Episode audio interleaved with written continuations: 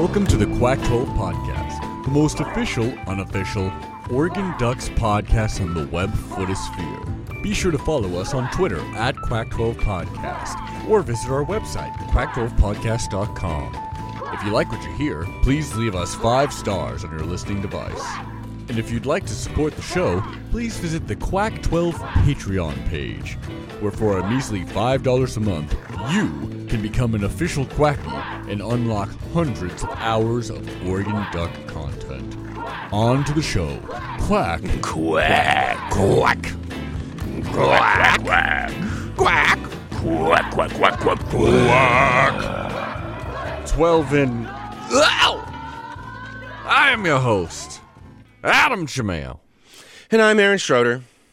That is right. And this is the Quack 12 Podcast, the most official, unofficial Oregon Ducks podcast on the web footosphere. And Aaron, this is a post win episode. The sweetest. That's right. The sweetest of all episodes. Hey, Adam. Let's hear it. Before What's we that? savor the flavor, Hmm. I do need to throw a little salt onto this steak. So, well, please do. Because it's it's right now unsalted and Look, boring. Last week I might have said some shit. I might have gone places that mm. I feel like the regular person who has listened to us for long enough knows, mm. oh, this guy is just filled with shit, and that is what his whole role is to be. because true. if he was not on this show, he probably wouldn't actually watch college football. Mm. That being said, mm-hmm. I went after a guy on the team that I've gone after in the past. I thought uh, people would pick up on that. There was one true green through and through man who decided to go public with the fact that uh, I shouldn't do things like that. That's true. You lost as a listener. A listener that doesn't know how to spell. a subscriber. yep. So that probably is going to give us a bad review, which does remind me if you are listening to this to please go to iTunes, rate and review us five stars. Really helps bolster our numbers in uh, getting to more listeners so that I can cheese off more people with saying stupid shit. Uh, I thought everyone knew I said stupid shit, and that was part of my comedy shtick. Yeah. I mean, The I know his name is Camden. Of course, I'm saying Cameron on purpose. uh, but also, he didn't play last week, and probably for the best because I'd probably have something stupid to say again. Well, he But did play. He was there. He Here's was what I'm going to say. Points. Yeah. I just want to him again. say I'm sorry I cheesed that dude off Okay. Mm. to you, not to him. Oh. Well, I, I want to apologize to you Mm. for cheesing him off because all I did was hurt your ability to get a show you love in Mm. front of extra people who may pay attention to that guy's Twitter posts. Should I don't think people do, No, not at all. but uh, I just want to say I'm sorry. Shouldn't you be And apologizing I'll to Camden? Well, he didn't play last week. He did so play. He did play. He didn't score any points. The he extra didn't miss points. any field goals. The extra points. Those those you should get. okay. Well, He did his job. Congratulations. He was invisible. That's a job. that's true. He'll come It's up kind of a compliment, whenever he sh- uh, shows himself by doing big stinky Roonies. Whenever he gets, whenever he gets the field goal. Yeah, what you're saying. He but- needs to get the field goal to earn your love. Yeah, field goals are the most important, uh, especially because I feel like we've been privy for the two point conversion as well, have we not? We have been going for those. We so like you know, those. it's like we have more than just the extra point on our table after we score six. Okay. saying. Anywho, uh, so yeah, I thought that guy was kind of mean, honestly. Well, but we- also, I just want to reiterate: there's not a whole lot about college sports that I actually know anything about. Yes. I'm here as uh, I'm here for the plot, if you will. Mm-hmm. I'm doing it for the plot, baby. You're, you're here for the conspiracy. oh yeah, do you got one? Do I have one? Besides, uh, I can't believe we haven't brought this up. But what is The that? Michigan shit. the Michigan guy. Yeah. See, I Am know I all right? the stuff about college football that's not football. I know you're you keep your finger on the pulse there. I like the Connor drama. Stallion, Connor Stallion, who wrote What a name! who I know it's insane. Who wrote uh, a Michigan? What what was it called? A Michigan. Um, what's this scary Manifesto. manifesto? That's exactly what I was thinking about. We need to get you on that level. You need to start working on an Oregon manifesto of things that'll Well, help us, and you need to start cheating. First, here's well, let's let's just say, loyal listener who's Mm-hmm. been here forever. I want you all to know because I've brought it up in the past once Mm-hmm. or twice, but I have written before for us once before, and it did not get aired because maybe I spent a full two hours of just talking about the background of Kayvon Thibodeaux. Oh yeah, that's right. Oh, I yeah, mean, I went deep. Yeah. I had 12 pages just on him. so you have a Kayvon Thibodeaux uh, I have a file. manifesto. Yeah, you got a file there. By the way, I, I can wanna build blame. more. I you wanna, want me to go in on fucking every player? Baby doll. Oh, honestly, yeah, that would be great content. You should start now. God damn Why it! haven't you been doing this for the last five years, Aaron? Yeah, sounds good. um, start with Camden. Shit, I will. I will. I Yeah, give me a I'm putting too much emphasis on like creating my persona to be anti him. I need Yeah. to do I'll do a deep dive on him so that I can humanize him to myself so that I can be a better person. You're somehow anti Camden Lewis and Justin Herbert. Which what have they what have they done to you, um, Aaron? I also want to blame you for the dumb mistake I did, which made it so we didn't have a YouTube video for last week's episode.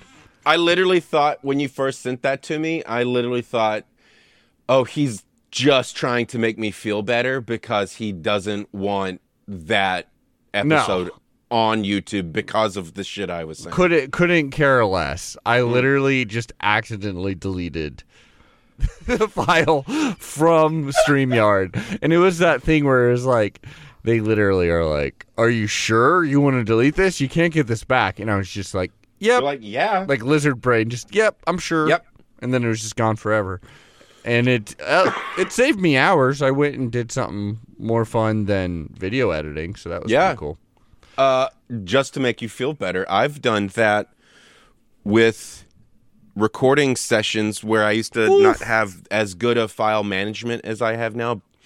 You gotta have good file management. Learn Yeah, and so I would end up deleting unused regions. Oh. Uh, because I'm in one session working on one song and I don't want all this extra buildup bogging me down. And then I go and open up the next another song, and because audio files got shared in one folder, uh, now all the all the music from that session is gone, or very specific parts of it, to where I would then be like, okay, well the bass is no longer in the choruses, and I think I remember how it went, and so I would just play something myself Oh wow! because I got to fill go. it in. It's Yeah. like fuck, I can't do this again. You just you're just trying to convince the band, like, no, I, I did a really interesting take. So imagine a bassless, like like there's no bass, you know, it's just like a lot of higher notes. Uh, Aaron, um, Mm-hmm. Go for it. So we're actually getting into that time of the year. That is right, basketball, quacksball. if That's will, right. is peeking around the corner. That's right. I saw some shit. Peeking around the corner.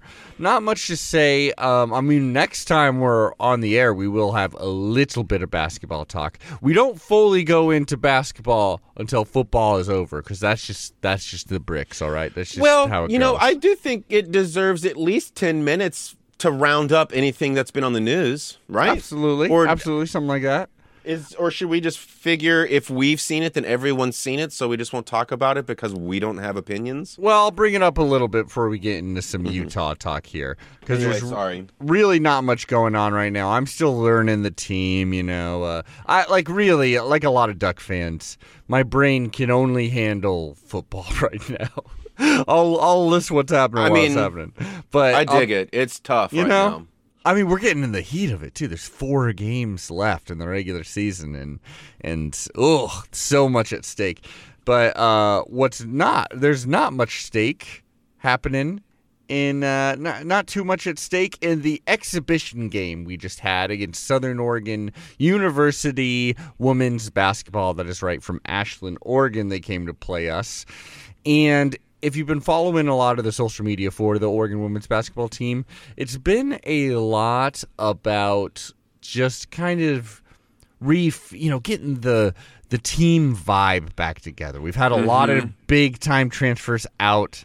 Endyia Rogers, Te-Hina Paopao were the headliners there. This is now like Chance Gray's team. Chance Gray was a promising, very promising freshman point guard last season. Uh, got a lot of starting time, a lot of playing time in general. Uh, had times where she was just like completely on fire from deep, um, like many times last season, and like many of our players. There's there were some cold streaks, which ultimately hurt us. And uh, but the team really is built around like Chance Gray. Grace VanSlooten, another very promising freshman, who's also trying to enhance her three point shooting game, and, I think she's cool as shit. Oh yeah, she's great. She, I, I, mean, I pinged also... her at the beginning of last mm-hmm. season. Mm-hmm. I feel like is like, whoa, she's secret ninja working. She's got some real good moves for someone yeah. her size. She's got still got like a lot of speed yeah. and handles the ball well, and she's tough. Speaking of tough, Phillipina Kyei. God, these are the three. Shit. Okay, hold on. Phillipina Kyei does maybe doesn't deserve all that ire. no, sorry, shit. I just got shit all around me. It's getting hung up on my chair. I'm so sorry. God damn it. What's happening today? Uh, Aaron spilled coffee is what we're getting into. Um, so yeah, those three is who are. That's what we're trying to build the whole team out of. Really, we do have some promising additions. Uh, not like you know world breaking kind of things here. Like these aren't like uh, five star recruits, top you know twenty players or anything like that. But they are promising. There there is potential here. Um, this is still you know the best conference before it's dismantled in women's basketball. But um, uh, like we got the transfer guard Peyton Scott from Miami, Ohio. She's a, like a, I believe, a graduate student, and Sophia Bell. She's a freshman. Those were our starters. Our mm-hmm. starters uh, just dominated Southern Oregon University, which is what you want to see. Um, in the first half, they were shoot. They held. Uh, I believe it's the Hot Southern Oregon University. I'm trying to remember. I think they're like the Red Hawks. I know that's Seattle, but eh, whatever. There's some kind of hawk or something like that. Raiders. I don't know. Sure, um, they're Hawks, baby. They got once held, a hawk, always a hawk. I should know. I'm, i mean, I'm literally from Southern Oregon, but um, 31 percent. They held them to 31 percent shooting at the half. They led 51 to 26. They led by as many as 34 early in the third quarter until the backups came in. That's basically what you want. There's not too much to take from this. It is an exhibition game. I would honestly like a higher final score than um, 76 yeah. to 55. But uh, still a dominating victory, so I don't know what to say really. I um, mean, we'll I feel more. like we're. Oh, the Raiders. They're the Raiders. Southern Oregon oh. University Raiders. I remember that. Um, you know, I feel like we are still in the afterburn of when an exhibition game would have been the Oregon Ducks take on the women's Olympic team yeah. and beats the shit out of them. You know what yeah. I mean? I mean, it's unfortunate for all these teams that that's what we're comparing them to, but and it's that's yeah, what we're comparing we, them to. Yeah, I mean, you still bring up uh, Mr. Mustachio from the '90s. You know, like you're gonna always. Mm. That's the worst part about going into competitive anything is mm. that you're always gonna get compared.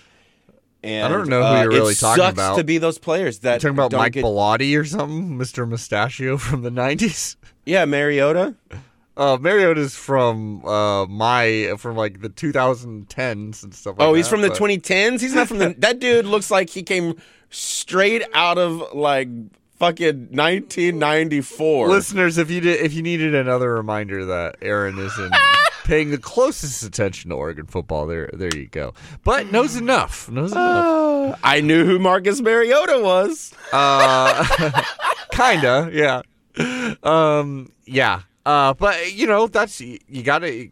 Oh, speaking of greats, though, Sabrina Ionescu was in the stands for this. She wasn't in Vegas. No, no, uh, she wasn't. Well, WNBA's done. First of all, she plays for New York Liberty, but Yeah. Well, she I lost assumed, to Vegas. She lost to the Vegas Aces. Um, I just figured they were happening kind of at the same time. I don't know why. yeah. Well, WNBA's over, so she's Yep. got plenty of time now. She You know, lost. She did lose, unfortunately. She'll be there next year, though. She got to the championship. Um, but so I'm glad she's still, you know, being there, helping things out. We'll see, man. I, I'm Oh, nervous. dude, she's. You know, uh, not for her. Nervous for this team. yeah. The I talent mean, is depleting. I will say that. Oh, it's gone. Uh, I mean, eh, ca- am I allowed to say now that I I do feel like there's a coaching situation that should be readdressed and readjusted? Am I Well- still out of line for this stuff? I mean, I've been, you know, I've been being pretty. You've been fencing about it. to Kelly Graves for a while. I just don't think Kelly Graves is going to get us to the top of the Pac-12, which is Nope. very tough to do. Nope. But if that's your goal, that's your goal. And and I, I think he got really lucky having some of the best college basketball players, best class ever. And he has been good at getting a, a lot of talent on this team again, like restocking it, but they've all chosen to leave Right. after having unsuccessful seasons. So, So- it's it's a bit rough, yeah. Is that the school just showing that they're not actually interested in promoting and pushing uh, a betterment in women's sports? Is that coaching staff? I think they're staying- just not understanding how to communicate correctly with a new generation of people. I think with duck football, for a long time they showed this trait of loyalty in in duck football as well of like let's you know keep with this coaching staff in men's and women's basketball um once you've proven that you can get to a really high competitive level like Dana Altman and Kelly Graves have Mm-hmm. um, it's been a while for both of them since they've been there, but like Dana Altman has done it like kind of consistently. It's been a while. He's been really injury plagued, and even this year's squad Mm-hmm. is we're already having injuries. Uh huh. Just a little peek in the future there, but um. I think they're willing to give the basketball coaches a lot of loyalty to see if they can get that blend of like, oh, and now all these players are like seniors. Now this is truly a gangbuster team that can compete for the Pac 12. Um, well, I'll tell you this, man. November 6th uh, is the game is the day both teams will have their first official games. The first week for both of them is November 6th at 6 p.m. Uh, Northern Arizona women basketball will play them. Uh, that should be a blowout, as should the game two days later, November 8th at 6 p.m. against, uh, I think it's Arkansas Pine Bluff. I don't even fucking know. We should beat them too. It should not be a close game. That's the only way to judge those games. Meanwhile, men's basketball, a little bit tougher. I mean, first of all, on November 6th at 1:30 p.m. they play against Georgia. Don't know anything about the Georgia team. It'll be fun to learn about both these teams during that game. And then November 10th they play against Montana Grizzly. So, there you go. Uh, like it's not crazy competition, but we'll cover those when they happen and we'll learn a little bit more about where we're at. Hopefully, wins across the board. Aaron, I couldn't Yo. have been more excited about that dominating win against Utah in Salt Lake City in front of their student section, breaking them over Yep. our fucking knee. What do you Now- think about it? I I thought the games of the previous week and this week Mm-hmm. could have been switched and made more sense to me. Oh yeah, I can see. You know what I mean? Well, like the end score, the way we played. Like I assumed. Fuck, I can't even remember who we played last week. That it was weirdly. Wazoo, Oh, yeah, that's right, Wazoo. Wazoo. Uh, you know, like that's the game where I assumed we would have gone on what looked like a breezy 1st Mm-hmm. drive to an easy seven points. Mm-hmm. uh, that should have been in Wazoo, right? We should At have maybe had. You assumed you would have had a bit more trouble in the first half against a Utah team, but no, apparently not. This game, I had no uh, apprehension. I had no fears or worries. I was like, this team is so bad. They're not even going to be able to injure us accidentally. You know what I mean? It was say- like they yeah. they don't hit. They Well, get clobbered on. They, They kinda had that one good hit. They that's if you're gonna give them. Uh, they had that good hit. hit that forced the fumble from Bucky. Irving. Oh, you know, I I was too busy uh, being aggravated at the announcers for that to concern me either. I get you. Well, I mean, it goes to show you, like, because that could have been a moment, like, if this was going to be a close game, stuff like that was going to be the reason Yeah. why. Whereas, like, Utah's defense, that is definitely their strong side of the ball. Clearly, offensively, anyone who's been watching this team over these weeks, um, w- uh, you would have to say they are struggling offensively for Well, I obvious would reasons. even say I would say sure, maybe their defense is okay, but it's Yeah. not like it ever gave us any real troubles. Not we were us, able no. it was as if we it was as if we already knew how they were going to do everything, and so you also know with that you're not going to get every single one. Hmm.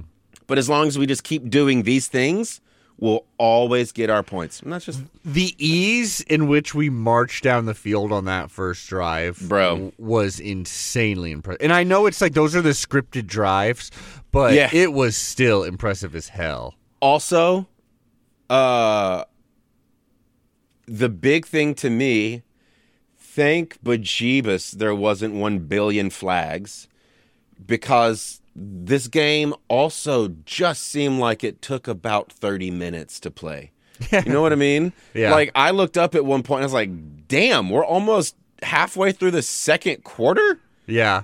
and I'm like, I'm just, you know, it's one of those games where you just feel good about the day because mm-hmm. it's just going so well that you're like just enjoying life experience of watching a football game. And next thing you know, the game is over.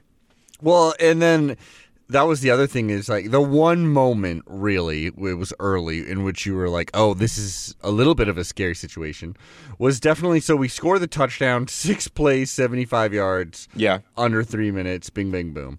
They, on their first drive of the game, go 10 plays, go 50 yards, but then on fourth and one are stuffed, which that felt awesome. Yeah. On the next play is when Bucky Irving gets Ah. just lit up by Junior Tafuna, one of their best players, Yeah.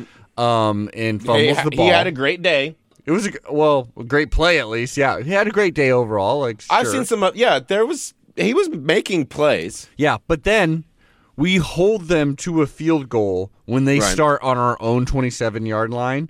And then on our next drive, go nine plays, 75 yards again, three minutes, 27 seconds. So it just felt like. Okay, that was that was our blunder. Like that sucks. That's something that rarely happens. Yeah. we rarely turn over the ball. Bucky Irving like never turns over the ball. Right. And another thing that I loved was so pre- pretty quickly after that because then we force the interception. Uh, you know, Yeah. Ty- Tysheem Johnson's one of two. It picks that game, Fucking A, and dude. and then we score another touchdown. And at that point, the game At that point, the game is over. Hythloday calls garbage time.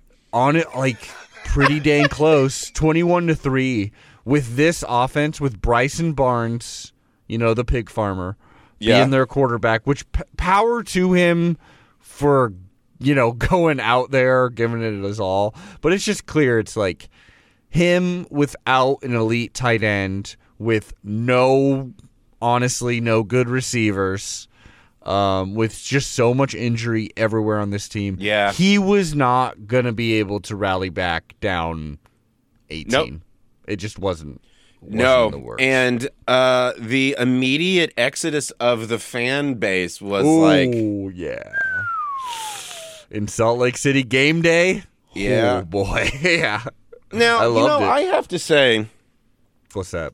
this is where I agree with the guy that And then we'll Uh, go to commercial break after yeah after this. this is where I agree with the guy that uh, decided he would try to uh, shame me on Twitter He really got you. is that uh, do you not realize you just paid money for a ticket to a game? Like you spent money for something that lasts a certain amount of time. I'm sorry it's not going your way and that your boys aren't doing their dominating thing. Uh, but why are you leaving early? Use the money. Fucking A. Yeah. You also probably spent money on food and beer while you were there and then you just leave? yeah. And also, you should be there to support your guys in person for the full three hours. Mm-hmm. After the fact, go ahead and critique whoever you want to.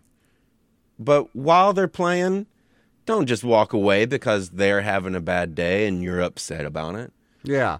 As Aaron has always said, always support your team no matter what. I just said, I just said, after the fact, sure, go ahead and critique because the game is now over and there everyone knows who's fucked up, and so we uh-huh. can all talk about it. Fine. There you But go. while they're there, don't you know? It's like, uh, what game was it where the crowd started booing our own team, and then the coach was screaming at him? I You remember. I remember it was it ended up being a win. I remember it was Mario Cristobal saying, "I don't want to hear any more booing at Autzen." Yeah, I yeah, remember yeah, yeah. That's what it was. It was definitely um, Anthony Brown. yeah. And yeah. to that, I, don't. say- I don't remember what game though. And to that, I say I do kind of agree with that. While we're all here, Uh-huh. we need to be building as much positive energy and focusing it on the only 12 people in the whole of this area Mm-hmm. who need it. Eleven people. Yeah. We are Oh. the twelve. We are the twelve. Oh, that's right. We are the 12. Yeah. However, when the game is over and we have lost Yes. because of three points, well, it's time to do some critiquing. Time to burn this motherfucker down. all right. That being said, I'm going to need all 12 of our listeners Yeah, baby. to focus their energy on what this commercial is truly telling you to do and oh, buying what they are telling you to buy. I'm going to I really hope it's not Scientology. put your mind's eye. It is Sci- I, I I don't know who this week. It could be Scientology. Whoever it is, you just need to go with it. All right. It doesn't matter if it's against your religion or political view or your ethics. Just buy whatever this commercial tells you to. Yeah. That being said, quack quack. We'll see you Quack, quack. when we come back. Well, Aaron, hate to say it, but the time machine is broken. I mean, this whole thing was running off the power of your cell phone. And obviously, when we hit 1894, there's no longer cell service or Wi Fi connection. So, Not gonna lie, I did not think this through. God almighty, Adam, what are we supposed to do now? I mean, we're in Eugene, Oregon in 1894. We could check out the very first duck game. Maybe it's a good thing. No, it's not good. Look, we've already been here for about five days, and the very first thing I learned living in Eugene, Oregon, is that shows have been banned that are quote unquote unchaste and demoralizing.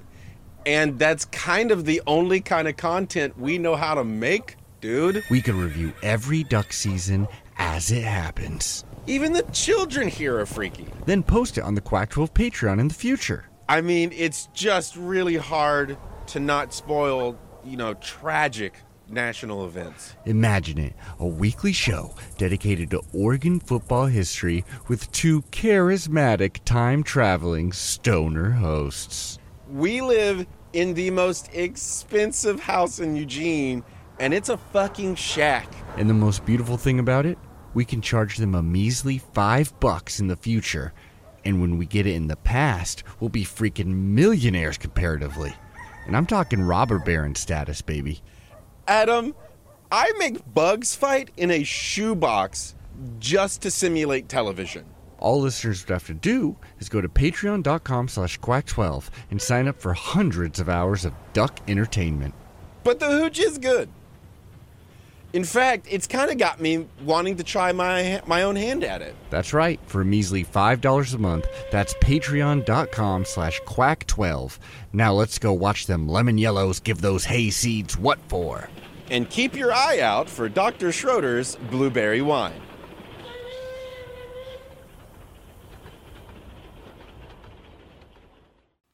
And we are back on Quack. Quack quack quack. Oh, Aaron, can you believe for a measly $5 a month, people can help us make uh, new episodes of this podcast and get access to hundreds of hours of Oregon Ducks entertainment? I absolutely can believe it, and I would dare say uh, we should start putting more of this stuff behind the paywall so that they will be forced to give us money because that's all I care about is forcing my will upon others. Well, that's True uh, capitalist. True. Well, that's true. Eep. You've you've always been the capitalist. I'm the commie of the pod. That's that's the chemistry. That's the odd couple thing that's coming here. Uh, now let's get into someone who knows his Oregon Ducks. Resident film reviewer and managing editor over at Addicted to Quack. Hythloday, how is it going, my man? I'm well. How are you? I'm doing good. That was a beatdown. That was a satisfying, wonderful beatdown.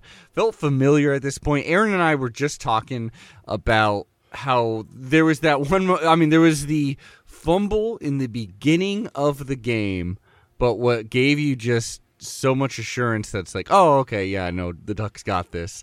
Is they they hold him to a field goal and then they just march down the field yet again. And we were also saying anyone who's watched this Utah team, and as we said last week, this is not a team built right now to come back from a two score lead against a decent No. defense. And it kind I kind mean, of they weren't like they weren't able to come back from a one score lead. no. I mean, it, it was an absolutely dominant game, and and uh, it, it felt awesome, honestly. And so, in that environment, it it felt nice how quickly this game went into garbage time. Which, yeah, Hythloday, when was that? When was what? Garbage time. When did it begin? Oh, uh, 35 to six.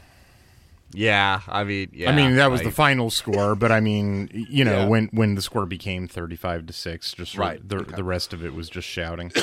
Well, and I loved Bo Nix still getting heated, still like you know yelling at players who weren't running the right route or like letting uh you know people through the line or something like that. Like he was still very much in it. I love yeah. that we kept them scoreless in the second half of the damn game. Yurt? Uh, and even the fourth quarter, I was, I felt better about like us keeping them to zero points than us even scoring. Like I, I just enjoyed how Yeah. clinical it all was. You know, I, I, I watched the garbage time uh, just because, you know, the, the, this game actually didn't have that many like meaningful snaps in it. I, like, I think it was only, Yeah. you know, about 40 on both sides of the ball, something like or in that territory. And uh, so just because, like, you know, I didn't have anything else, you know, better to do because I was waiting for the uh, the Cal USC tape to finish encoding. Um, like, yeah, because that game, on the other hand, had like 17 possessions for each team. I Um, rewatched that uh again just because I was like I need, I need to rewatch that game so I watched like the 35 minute version of the clips of the Cal USC game and that is truly one of those kind of shootouts where you're like both these teams suck and I'm actually getting angrier every every touchdown I see I'm getting angrier at both of these teams Yeah. Uh, yeah. so my uh, my video encoder because the uh, the Pac-12 network is is native 1080 but only 30 frames per second. Actually, it's Hmm. 29.97, which is a Fucking disgusting. yeah. It, it, it, it is. I don't know if you're joking, Aaron. As like I don't, you're kind of an AV nerd, so I can never really tell. Well, yeah, no, 20, Like- 2997 is old. Yeah, I know it's stupid. Um, anyway, But- it's like the video encoder doesn't like it. Anyway, the uh, Right. So it was taking a long time with it. So I was like, well, I guess I'll just watch some of this garbage time. And uh, first of all, I I could definitely tell the players wanted another forty-two to six game. Like, Mm-hmm. Yeah. Um, Absolutely. like they uh, or they just was sort of like i think they knew that they were kind of being sloppy there in the third quarter and they wanted to be like no no i want another chance to like clean up this stuff um a- and uh and i thought it was I thought it was clear from watching garbage. Here I am talking about garbage time, you know, but whatever. Fuck Uh, yeah. like I thought it, and I'm going to talk about like psychological stuff, which like you know, so two different things Dude, that I it's never an episode talking about. designed for me. I I thought it was fairly clear that the coaches called the dogs off. You know, like the the coaches were like, "Not cool, guys." Um, you know, they were really they were really taking down the play clock, and then Utah, sort of by the same token, like look at their final possession, they just sort of kneel it out. They, they're not they're not like going crazy trying to get like a you, know a, a last minute score you know to, to, to make it mm-hmm. you know more respectable or anything like that. I, I really sort of detected you know what I, I think was probably some mutual respect between both of those staffs um, and I think a lot, you know, uh, most of uh, I think a lot, you know, the posturing in college football or, or like the, the fan speculation about like, oh, this coaching staff doesn't like this other coaching staff, or you know, oh, look what this this guy said. Like, I think that's a lot of kayfabe, you know, like I think that's like the you know the the World Wrestling Federationification of like American discourse and like what you need Yeah. for fan engagement and stuff, which a lot of think I, I just like this is like either either for the benefit of fans or just like wholly invented by fans. But like they're still humans. Um and, and I still think that like it- it's still probably the case that different staffs probably relate to each other in different ways. And I, I, I, I, I thought I was detecting like Oregon was like, we're not going to do the 42 point thing. Um, and Utah was like, we're not going to try to do the like, you know, get 12 points at the end of the game thing either. You know, I just- really wish we would have done 42-6 though. I'm I mean, it was definitely within Oregon's power to do so. Like, and if they had like in the early phase of garbage time, the third quarter, had they like executed a little less sloppily, you know, before Oregon's coaching staff, you know, really said, "Hey guys, knock it off," um, like that they they easily would have done so. But yeah, there were actually some execution. You know, you know. Now it was in garbage time, so I don't care. Um, But like, yeah, I mean, for, it's not like oh they hit a wall. Like, nah. you know. Yeah. Uh, I mean, we had a early turnover and we did have some problems. That, uh, that like was a free procedural. turnover. That is Yeah. really, uh, you know, the the procedural stuff. Like, yeah, that's Yeah. just you know this this line kind of they get when they get yelled at they. You know when when they when they go to like I mean it's it's clear as day on the you know they they they don't they don't they they commit more procedural penalties in, on the road than they do at home like Mm-hmm. Yeah that's sort of the defining quality of home field advantage you know Yeah, but like this yeah. line's not immune to it. I guess I'd put it that way. Mm-hmm. Um, the fumble's a freak occurrence. Uh, It's not even really worth your time uh, to discuss. It's just an absolute like lightning strike Yeah. freak event. Um, y- you know, uh, uh, it is worth saying it's not like the defense really gave any yard. Like they, the, where the fumble occurred, like they were already in field goal range. You know, so it's not like it's not even like the the defense gave up that field goal. You know, like Utah was getting a field goal no matter the instant that fumble happened. Utah was getting three points. Um, so like I don't even think it's fair to say the defense gave up those three. You know, um, the uh you know really what i think uh you know about this game you know there's i sort of you know when i'm writing my article or doing the film study i like i sort of insulate myself from a lot of the commentary and so like today you know since i published my article this morning i sort of come up from there and look at sort of uh, like a lot of the you know the commentary or actually i did a little bit of it i was listening to jt's podcast you know when i was um i was i was making chili verde on sunday morning after my run Mm, baby. Ooh. yeah, it came out nice. Um, the uh, a little bit of hominy to uh, um, to to you know absorbs a little some of the acidity, leftover acidity Oh, from, yes. from the Mm, Tios. that sounds Uh, what? Nick, a little NPR time. well, I love it. Nixtamalized corn, you know, because the lye it's basic and uh, anyway the uh, Yeah, thank you. anyway well the tomatillos are highly acidic Uh, anyway Uh-huh. well it, it's because after the acid bath of the tomatillos which breaks down the pork you then put in the hominy at the end when the extra you know basicness of the lye you know it cuts down on the the extra acidity that's laying This is what you get when it's a beat down We Anyway. have time to talk about this stuff. Yeah, yeah. I sort of look. I'll put it this way. You know, lots of Oregon fans are like, "This was the most complete game. Of like, of course it was. You know, Utah's not a very good opponent. Right. Yeah. You know, They this is one a of half the, you know, like, yeah. look, uh, like, uh, you know, the AP voters, please don't listen to me. Co- College Football Playoff Committee, which is coming out with your rankings tonight, don't listen to me. Utah's the greatest opponent in the world, you know, really. Mm-hmm. Um, but like, if you watched film, Yeah. No, 'Cause like, If you I- watched they're really- highlights, like, if you watched highlights, you should know this. Honestly, And I mean, honestly, there, the, you know, really, what this team was, you know, it was a lot of grit, uh, Rice Eccles Stadium, and a, a pretty good defensive line.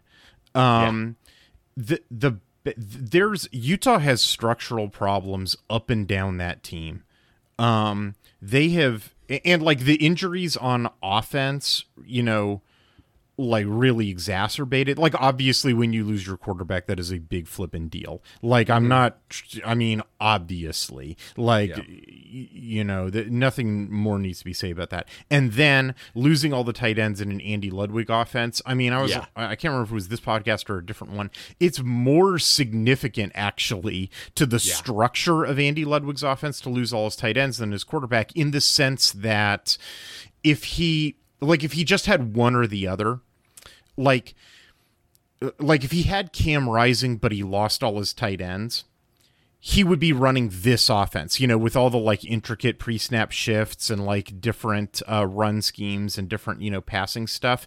Uh, you know, he would have changed his offense for having lost the tight ends, but still having Cam, Cam Rising. On the other hand, if it was the other way around, and he had Bryson Barnes, but his full slate of tight ends, he would run the standard Andy Ludwig offense. It wouldn't be as good, but like he wouldn't have changed the offense. So in that sense, like in terms of the structure of the offense stuff, the losing the tight ends was more significant than losing Cam Rising. But but that you know that you know have, having noted those two things, and those two things are highly significant to Utah's offensive production. Um, like highly significant and but and the structure of Utah's offense and therefore the ways that Oregon had to scheme, you know, for it. And, you know, yes, it's also true that Utah in recent weeks had been beating people with their offense because to my surprise, Andy Ludwig, you know, had actually dealt with the fact that he like had to change his offense because those tight ends were out, like in ways that were much more creative than I would have ever given him credit for. Um, y- you know, uh, like it's kind of crazy that he had to like pay this horrible price, or actually his pr- players getting hurt because pain hurts. Uh, you know, is what paid the price for him to like learn. Hey, you can do different stuff, Andy. And like I've been really critical of Andy Ludwig for like going on twenty years now because like I think the the normal offense that he wants to run is a very predictable offense, and I've also been very critical of defensive coordinators for not predicting and shutting it down because I think that's easy to do. I, an idiot and an amateur, can point out all the ways that you do that. Um, and, and so any DC that does it, I'm like, you should give me your salary because I do your job better than you. Uh, uh, but anyway, like I was very surprised by how well Andy Ludwig, um, you know, given given that he couldn't run his normal strategy, like came up with new and creative stuff, like the, you know the intricate pre-snap ships, using wide receivers in unconventional ways, um, using Sione Vaki the safety, and so Yeah. like I was actually genuinely surprised by all of that, and sort of like ga- ha- gave Andy Ludwig a lot of attaboys for that. Um, He was and- also going against Cal and USC. But yes. Yes, uh, this is true. And like a Yeah. lot of the stuff that he'd do, to be a little more specific, a lot of the stuff that he was doing was like, okay, my quarterback can't throw more than about five yards downfield accurately. So how do I how do I create big plays from that? Well, I need to get the defense out of the way so that that five yard throw down the sideline, like there's no defender in the way for the next 20 yards so that he can run down the, you know. So, how do I do that? Well, it's a series of intricate pre snap motions to, to, to make that happen. And so, to his credit, you know, he did that. And then also to uh, Cal and USC's shame, they fell for it. um, so then, but then what happens in this game is that he sort of shot his wad. Like Tosh Lupoi watched that film and they were ready for it. And then also uh, Andy Ludwig so a you know credit to Tosh Lupoi. I, I know I was sort of sounding like Oregon didn't do anything special, but they sort of did. You know, like that, You know, they they knew all those tricks. And if you read my article, I have several examples that I think were really cool of him like hey, he knew it was coming and the dude didn't get fooled. Like there's this one of Jahlil Florence I really love where the whole Yeah. play, it's super, super clear how the whole play is meant to get the entire defense running to, in one direction and then the plays goes the other direction. But Jahlil Florence ain't fooled. He runs with the dude. He runs through the wash. He doesn't get caught up in the wash. He tracks that dude and he makes the tackle. It's like a one yard gain. It's like you can see clear as day. Mm-hmm. This is what Andy Ludwig was trying to do. Oregon was ready for it. Jahlil Florence was a better athlete and he made the play. And it's just like, bam, you know, if anybody like doubts a that Josh Boy is a good defensive coordinator and he came prepared for that shit, or B that Oregon doesn't have superior athletes like that. I mean, that play alone ought to put it to rest. But then I put like four more, you know, like really put it to rest. So anyway, um, all of that is cool. But then i also had to admit in my article i was looking for i i, I thought this was going to be like game three of more creativity. And instead it wasn't. Like he really didn't have any more tricks you know, up his sleeve. enough. and i was like ah man. So like in that sense like this outcome was sort of like well if andy doesn't have any new new stuff and he's going up against a defense that's actually ready to play like yeah Yeah. I Honestly, mean- uh, I would love. It's unlikely. I would love to play Utah in the Pac-12 championship game. what it would take is them beating ASU, which hey, that is a living, breathing defense if there ever has been one. Pretty solid, honestly. Like they're fun to watch. Just got to win. Um, and then Washington, I don't know. which Hifley doesn't seem to agree. I mean, Well- they've. they have a defense. Uh, I mean, they have a defense. That is correct, Adam. Okay. Yes, I'll say that. Um, which could be could be enough to stop Utah's offense. Um, Okay. Number five, Washington. That is also a correct statement, Adam. Washington is like And it should tell you something about everybody. USC and Cal's defenses. Mm-hmm. yeah. Wow. Washington is playing down to everybody right now. Mm-hmm. Then they play against Arizona. That's actually at Arizona. That's gonna be a tough one. And then uh, against Colorado. Mm-hmm. Yeah, which, game of the year maybe between the teams Yeah. that you wouldn't have ever guessed, huh? no. The Territorial Cup. And I it's mean, not it's- like these two teams like each other. it's it's it's possible, you know. And if if Oregon, Oregon I love the State's Territorial. Cup, man. Those guys that Mm-hmm. th- those guys got their priorities straight. Uh, pr- uh, like here, here's uh, Arizona uh, history.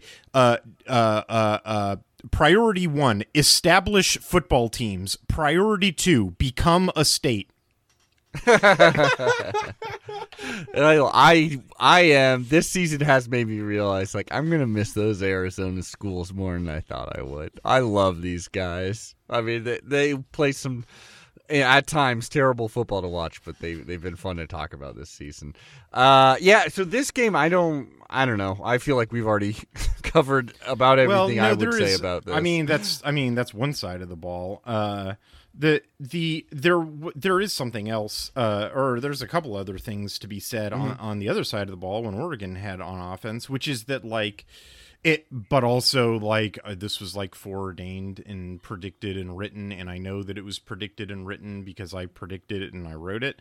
Um, and hell, I I wrote this over the summer you know, when I was writing my roster preview of Utah, is that like, you know, like boy, Utah fans didn't want to hear it, and they have not wanted to own up to it in the post game. Um, the back end of Utah's defense sucks.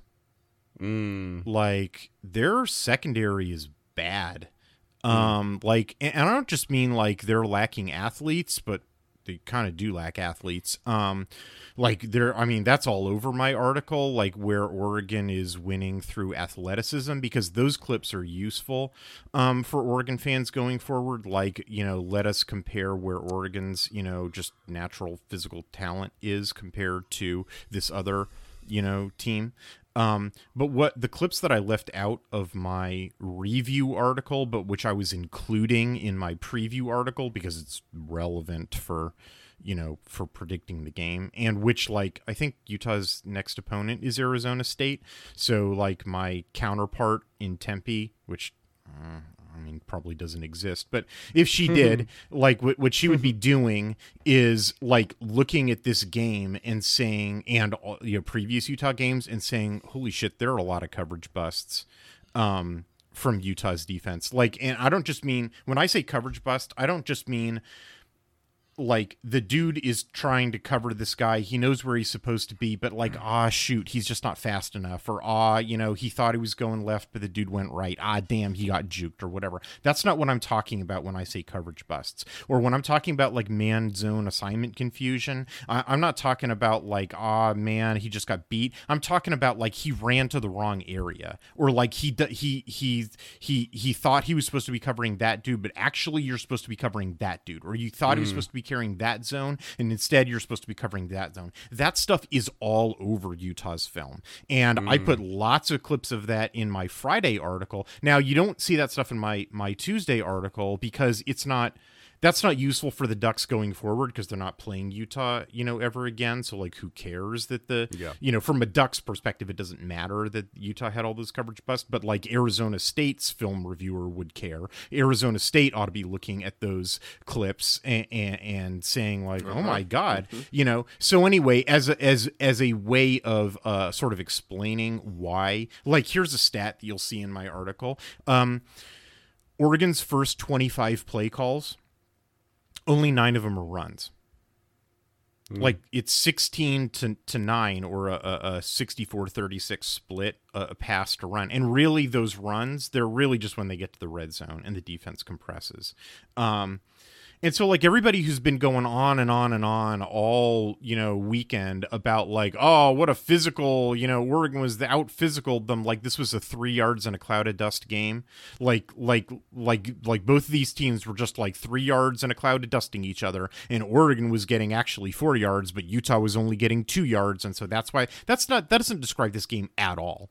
Like, hmm. that's not, you know, Oregon came out throwing. And the reason that Oregon came out throwing was that they did pretty much exactly what I told them to do. I mean, not that they listened to me, but when people would ask me, like, how would you game plan this? They did exactly what I suspected they would do, which is neutralize Utah's pass rush because their pass rush is the entirety of their pass defense, mm-hmm. and then just pick apart their really problematic secondary and that's what they did and so it's like all you know and, and that's why they you know hey that first drive right is like all passing right and it's if I mean we talked about it earlier. It's just like the easiest breezy looking Yeah. thing ever. Well, uh, Yeah. the reason why it was easy breezy is because, and why other teams weren't easy breezy all the time is because, you know, other teams weren't able to stand up to Utah's pass rush as effectively as Oregon's offensive line was. Because guess what, Cal and you know USC and Oregon State and other and Baylor and Florida and the FCS team and UCLA. Guess what? They don't have Oregon's offensive line, and so Jonah Elliss and Connor O'Toole uh, and Logan Fano, when they still had him, would like eat their lunches, and the quarterback would be on his ass, and so it didn't matter how bad the secondary was. You know those quarterbacks, and then on top of that, a lot of those quarterbacks just sucked.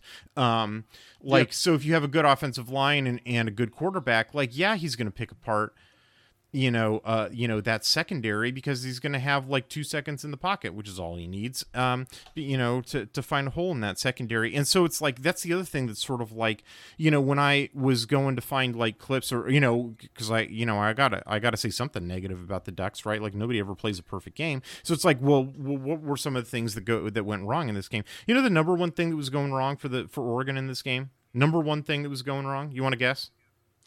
Well, I mean, for me personally, I would think uh, false starts or something like. Well, that's what I was gonna go. Yeah, it, actually, to be fair, yes. I mean, it's Rice Eccles. Y- y- yeah, Rice Yeah. Eccles stuff. But I, I'm like excluding that. I, I mean, like stuff Excluding if, that- If the play actually happened, um, what, what, what was the stuff that was going wrong? I mean, there were some dropped passes, I guess. Yes, there were there were two that I considered to be drop passes, but Mm-hmm. m- more than that, more than that. Well, what, what's that? Those are the guesses I got in here. Nix making bad decisions. Interesting. for all the yeah, people who were like, wow, "Oh wow. man, Bo Nix is the greatest quarterback," you know, and, and I really just feel like there's some industrial strength copium going on from the Utah fan base who are like, "Well, of course." You've seen the billboard, right? we- well, I I know, man. I like good, good, good, good, you know. Sure, give him. You know, this is the year. Uh, you know, gi- give him the damn trophy. Uh, uh, but like you know, for all the for all the folks who are like, oh well, of course Utah lost, you know, to the greatest quarterback you know ever, who has like you know 50 million starts. Like it was just inevitable. This was this was fate. You know, I still believe that Utah has a really great pass defense. It was just the bone Bo Nix just is an irresistible force, and I'm like, dude you are not facing up to reality. you know, like yes, Bo Nix is good. He was not perfect. He was actually the single biggest person making mistakes, you know, for Oregon. Um, there's clips of my article illustrating it, and I left stuff on the cutting room floor. He ain't perfect.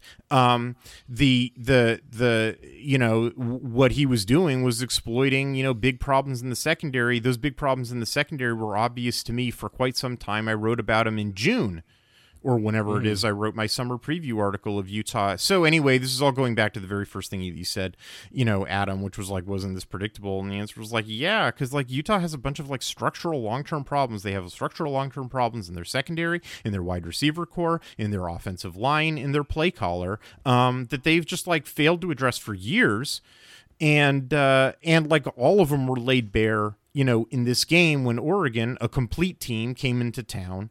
And so, like, yeah, the outcome of this game was obvious because that's what happens when a complete team plays an incomplete team. Um, Can we talk psychology really quick? sure, Okay, so we now know that he's he made mistakes throughout the game.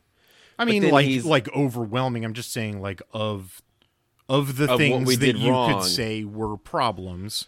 Bo Would you say that um, his reaction, you know, like at the end when he was really still getting huffy puffy about, hmm. like, you go here, blah, blah, blah, would you say that was overcompensation because that was something that the team was aware of and so he needed to, like, Oh oh no! Do you oh, I don't Okay. know. I, I, I don't think anything like that. I just mean that, like, look, man, he's oh, okay.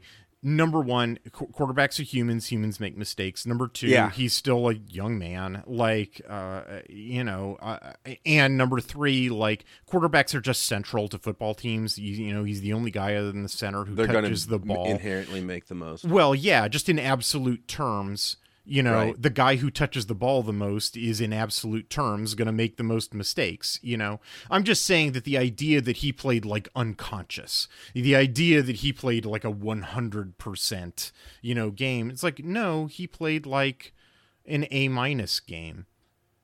Oh, shit. So, okay, what were th- um, top, did he make three mistakes? Yeah. I made 5 mistakes.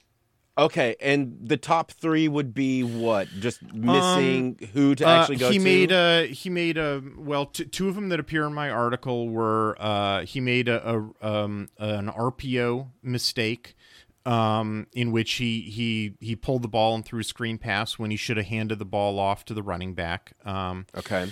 uh, another one uh, is he just immediately throws the ball to Tez Johnson on a third down and is just like, "You make a play, dude," and then the, they make the tackle and Oregon has to that- punt. And and it's like you should have gone further down your progression and hit Troy Franklin on this uh, on, on this comeback route who's coming open. Um, there's a Wait, real follow up question Yeah. though. In the first example where he threw it instead of running it, was it still a completion for positive yardage? No, it was a. Okay. It was a, well, I may have gotten one yard, but no, it was a screen pass. It was. A, it's an RPO screen where it, it, it's there's three different options. Actually, I think just two because I, I don't think he's allowed to keep the ball on it. But like where it's he can hand off and the running back would run to the right. Um, uh, or he pulls the ball and throws the screen pass to the trips to the left Right. and he makes the decision to pull the ball and and throw the screen pass to the trips to the left. Well, because of the way that the linebacker is moving, it's a three over three to the trips, and so like that screen is doomed. Well, Bo, you're staring at that linebacker and you're staring at the defensive end. They're giving you a re a, a run read, hand the ball off, Bo. You know, so like that was a mistake. Okay, Um, interesting. a- and, like and so and there's a couple others, uh, you know, where So it's they're like almost really invisible, well, kind of. Uh, if you if you're me, they're invisible Sure. mistakes that you don't realize till you break down dig Yes. digits. Yeah, well, yeah, but that's I mean that's my That's job. the game. Yeah, I Yeah. mean, that's, yeah, and there's a couple others where it's like, yeah, I wouldn't have made that throw. Like sh- you should have gone further down the progression, or like no, the throw's there, not there. You know, and like I'll I'll forgive him if there's you know if there's pass pressure coming. You know, it's like oh I got to get this ball out, but it's like if there's no pressure, if he's got a clean pocket, and it's like no, don't make that if you don't if you if there's no pressure coming and you got time to get to a better throw then you should take the time to go to a better throw. And so you know i dinged him for a couple of those. Uh and it's like look man every quarterback does like i'm not saying like oh my god bo nix played a terrible game. I'm saying like that's the difference between like the the oh my god unconscious unconscious like you know 100% you know superhuman you know play and just like uh, you know, a very good quarterback who, you know, made a couple of mistakes, which is like normal, you know, like, Right. like I'm not saying anybody should get in a twist about it, like at all. I'm just using it. I'm throw. I'm really what I'm doing, just throwing it in Utah fans' faces Yeah. because Utah fans were using.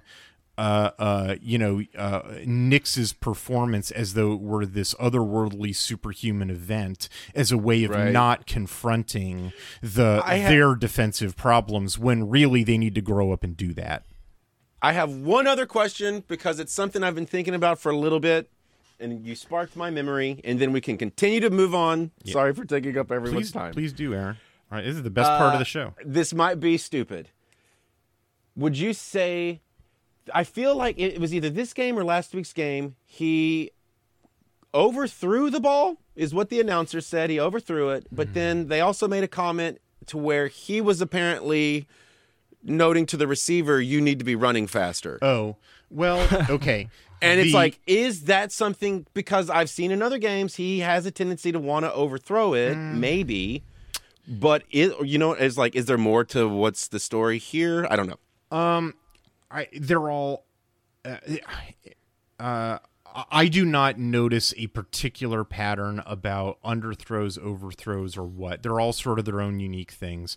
I think in the Washington State game that you may be referencing, um, there's a play in which the commentator is talking about like, oh, Nix should have placed it in this particular area um, instead of that area, while the Wazoo defender has his hand inside the nameplate of Troy Franklin and yanking him to the ground, and and and Wischusen, you know, just says to Elroy, uh, yeah, also there's the ignored DPI jackass. Um, so like, yeah, I I sort of discounted that one. Um, so uh, and then in this game, the one where he gives the it was so cute, the little hurry up, like, dude, you need to run faster, which he Yeah, says right. to like three star, uh, you know, uh, Kelly.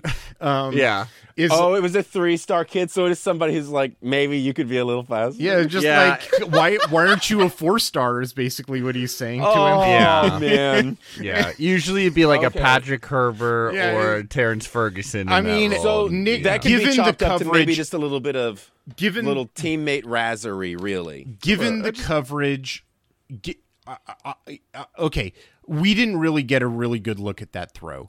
It looked to me like Nix placed that ball correctly so that a really fast receiver would just dust the coverage run under it catch it and have a touchdown. I am not really sure that uh, number 81 is that tight end Yeah. and so therefore i'm not really sure if that was a reasonable thing to ask of him Uh-huh. um and and Right. but I don't know. Maybe On the other hand, maybe maybe if he placed the ball more where he should have expected 81 to be, then that would give the defender a chance to make a play on the ball, and that's an Okay. interception risk. Right, so I don't know. Maybe that was the best place to to to, to place it. I Right. I- it's hard. It's really hard for me to say without having a better like camera angle. To be honest. I mean, I I'm gonna go with the fact that now that I know it was a three star, this was more of Bo kind of being like the and now I'm gonna let go of you. You on the bicycle on your own now. Can yeah. you stay on? I, I mean, like immediately afterwards, Brock Huard on the commentary was just like, "Man, quar- we quarterbacks are super greedy. We're just like, Yeah. why Yeah. can't everyone be Right. like Right, he does the Olympic track athletes that I want them to be, so that I can score all the points? I want all Yeah. the points." But that's that's what you want out of them. Absolutely, I love it. All right, uh, we ready to bury this game in favor of the picks here? Very good. Sure. Here we Yeah, go. I feel like I got all of my great little questions. out. Oh wait, I just wanted to make one more comment. Uh, it was earlier when Hythloday was talking about uh, we were just able to sniff out everything they were trying to do offensively. Mm-hmm. There was um, a run play that they did that I enjoyed because right before the snap, they're like, you know, they're in the big camera that's like looking, Mm-hmm. Yeah. sees the whole field. And so you can see the Oregon uh, sideline and you see, um, Connor Stalions. No, no, you see the coach go like this. He kind of leans forward and it's like he's in the bottom left hand corner, but he goes like that. And then as soon as the play hits, all of a sudden you just see our two guys come exactly like that and they lost like four like three yards or four they were behind the line hmm. and i was like holy shit that was right there in the moment he was like this is what they're doing that's because we read their signals. Aaron, Right. Aaron is stealing signals now. Yeah, Aaron. Aaron's yeah, getting paid well, by yeah, Michigan. I was like, oh shit. Well, it was just a comment of like, oh, we are so on top of them. Yeah. That Well- with that play, I was like, this is. That's like I what don't have Hythloday's any been saying is this is there a readable offense? They well, have. so- Yeah, well, right. somebody. I mean, that's what I. They're so readable, I can see it. I, I've been saying about Andy Ludwig for, for years, man. Like, I mean, somebody asked me that question in, in the comments of my article, you know, about because I put in a clip of like uh, uh, of a particular play that that Oregon blows up with a well, basically Dorlus shifts just before the the the ball is snapped, and it re it rejiggers Utah's zone the, their offensive line it changes what their zone blocking assignments are but then their offensive line because i kind of think their offensive line coach has been dropping the ball in coaching um uh, or management and like he's got two he keeps rotating between his left tackle and his center. Both his left tackle position and his center position keeps uh, rotating them and like none of them really getting developed very well and so they're making mistakes. Um and one of the mistakes that they make is they don't like when the zone assignment gets scrambled when Dorlus makes that shift like they don't combo him properly and so he runs in and he blows up the design play. That causes the back to scoot out and then Burch because Burch is playing it correctly. He gets off the left tackle and and and uh, and shuts the play down. Um and, and so somebody was asking me like well so how does you know who who makes that decision? How does oregon know that's going to happen? And it's like ooh, your question is really complicated. Here's my order of certainty of like you know i i absolutely know they know they run a zone blocking scheme you know down to i have no idea who makes the you know who makes the decision on that one because i'm not in the meetings. But like when you watch enough film you know, especially on Andy Ludwig, you're just like, oh yeah, they're lined up like that. It's definitely going to that B gap, you know, like, and it's Wow. definitely the case that if you shift over and and when their offensive line is not coached super well, that you know th- you'll blow up that combo and the the back's not going to have anywhere to go. You know, like yeah, Is it- that's super duper obvious. Yeah, and Is it that yeah. he's so unlikable that his own staff is unwilling to help him? No, uh, no, that's I, that's not really it. Uh, well, Okay. I think it's more like, uh, well, I think it's more like he's just not.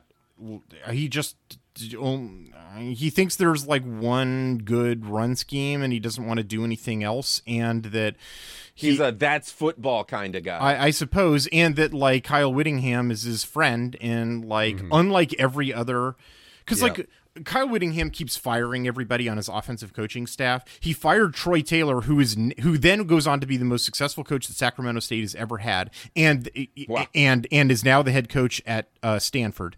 Um, he fired his wide receiver coach. Um, his wide receiver coach does not think that was above board. Um, he, like he's fired a whole, but he went through like a bunch of different offensive coordinators before Troy Taylor. Um, and he's sort of like run out of offensive, you know, coaching staff dudes to fire. Like who else is he going to fire? He's not going to fire the tight ends coach. That's his brother. yeah, that always works out. Uh, He ain't firing the offensive line coach, even though the offensive line needs a shakeup. Uh, and he firing like Andy Ludwig, even though like his offense is like super duper predictable and like yeah. Anyway, um, I sort of feel like you know Kyle Whittingham gets a ton of praise because he looks like a hot zaddy.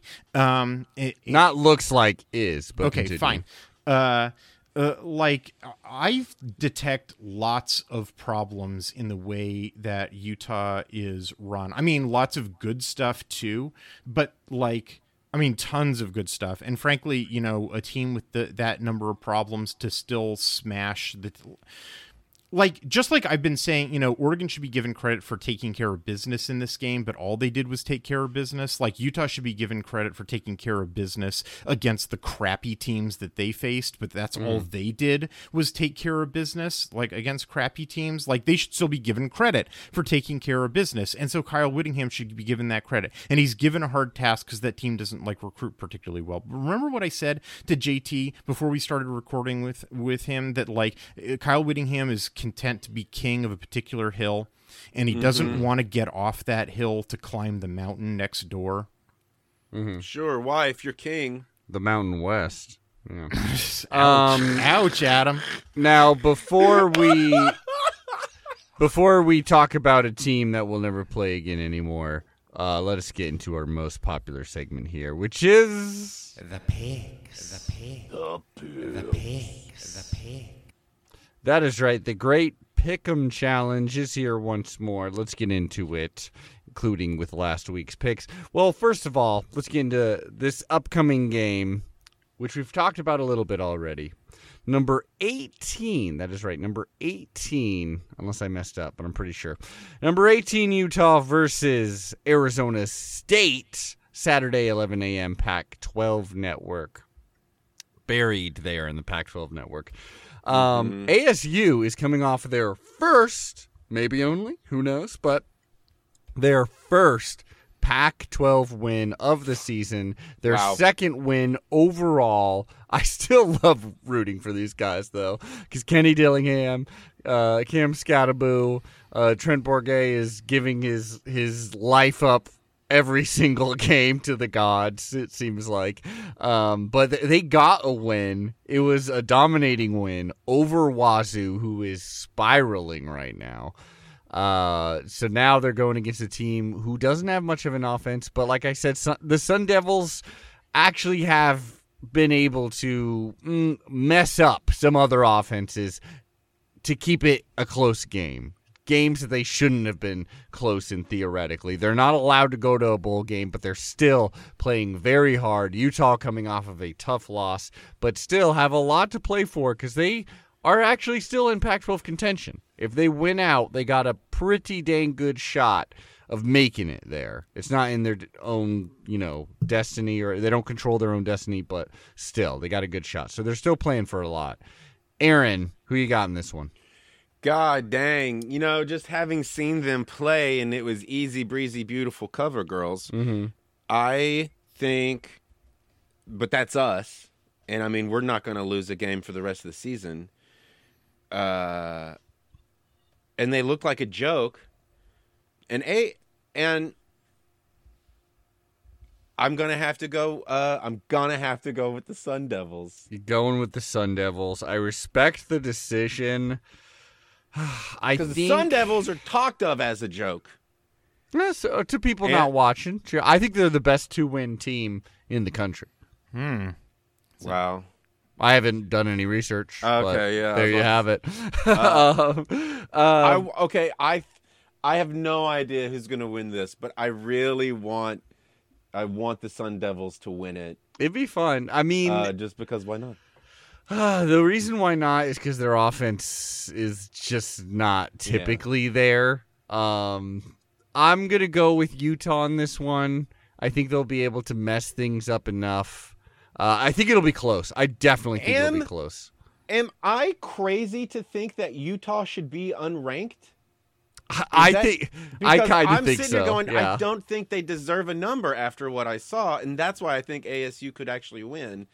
Is I think that that thing overbloats what they really are. Well, their losses are to top 25 teams, uh, you know, uh, like Oregon State and Oregon.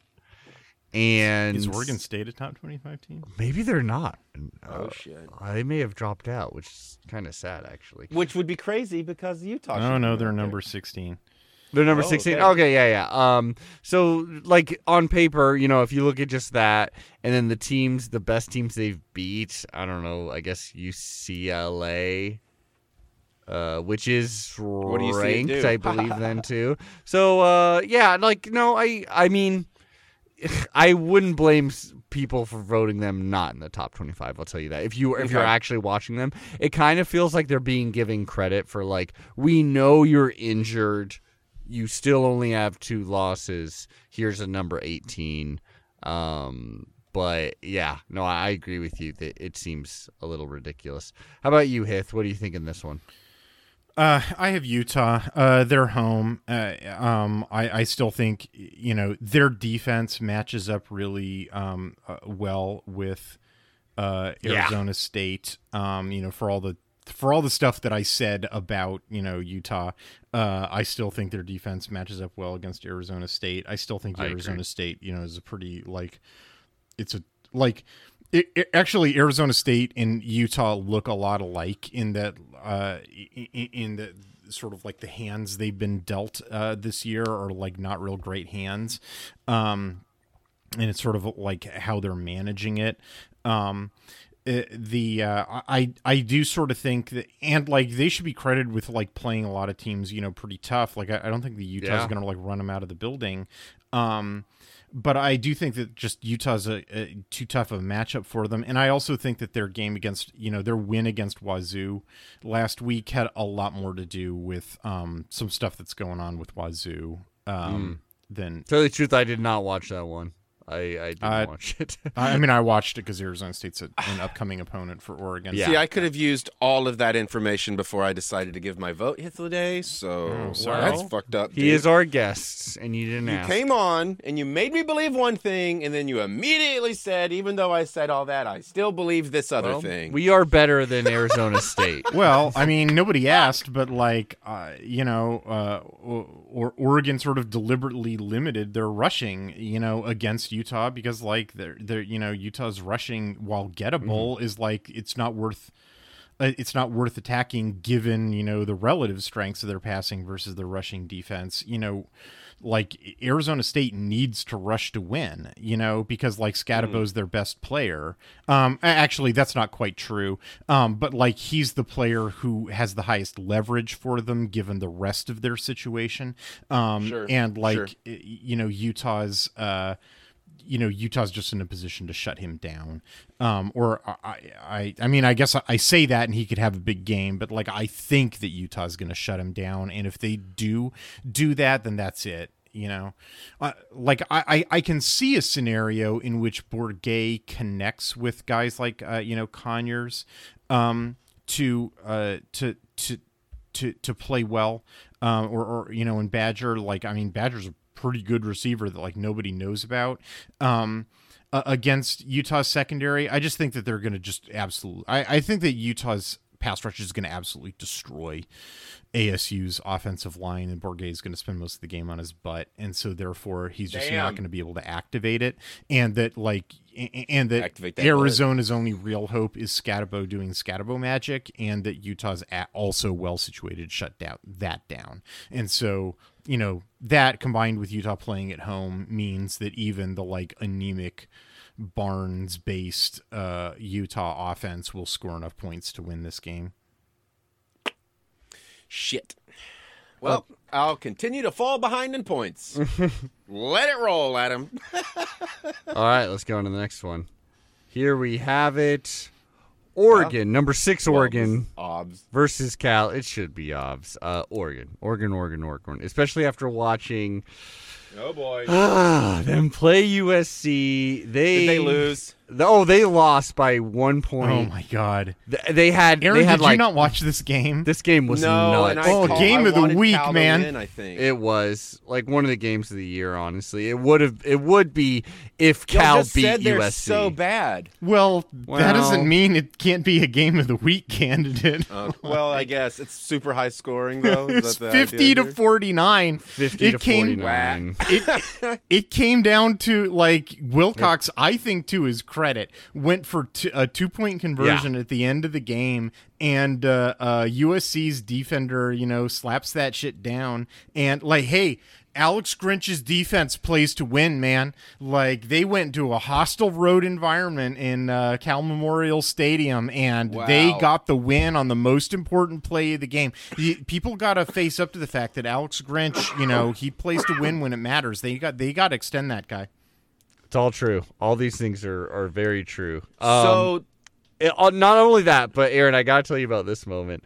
There was a moment where they decided, like, uh, right before the half, USC was trying to go down, at least get a field goal or something, do some magic, and right before the half, they decide, like, oh, uh, we said it was the end of half, but actually, I think there's one second left. So if you guys Oh could, my God. could No, they hang make the determination that there's one second left while the kids are in the locker room. while they're in the locker room. So they're like, so they go like, oh, by the way, there's one second left. So when you guys come out, that'll be the be- the end of the second quarter.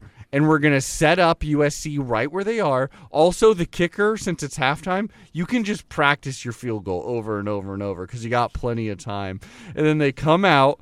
Uh, Justin Wilcox.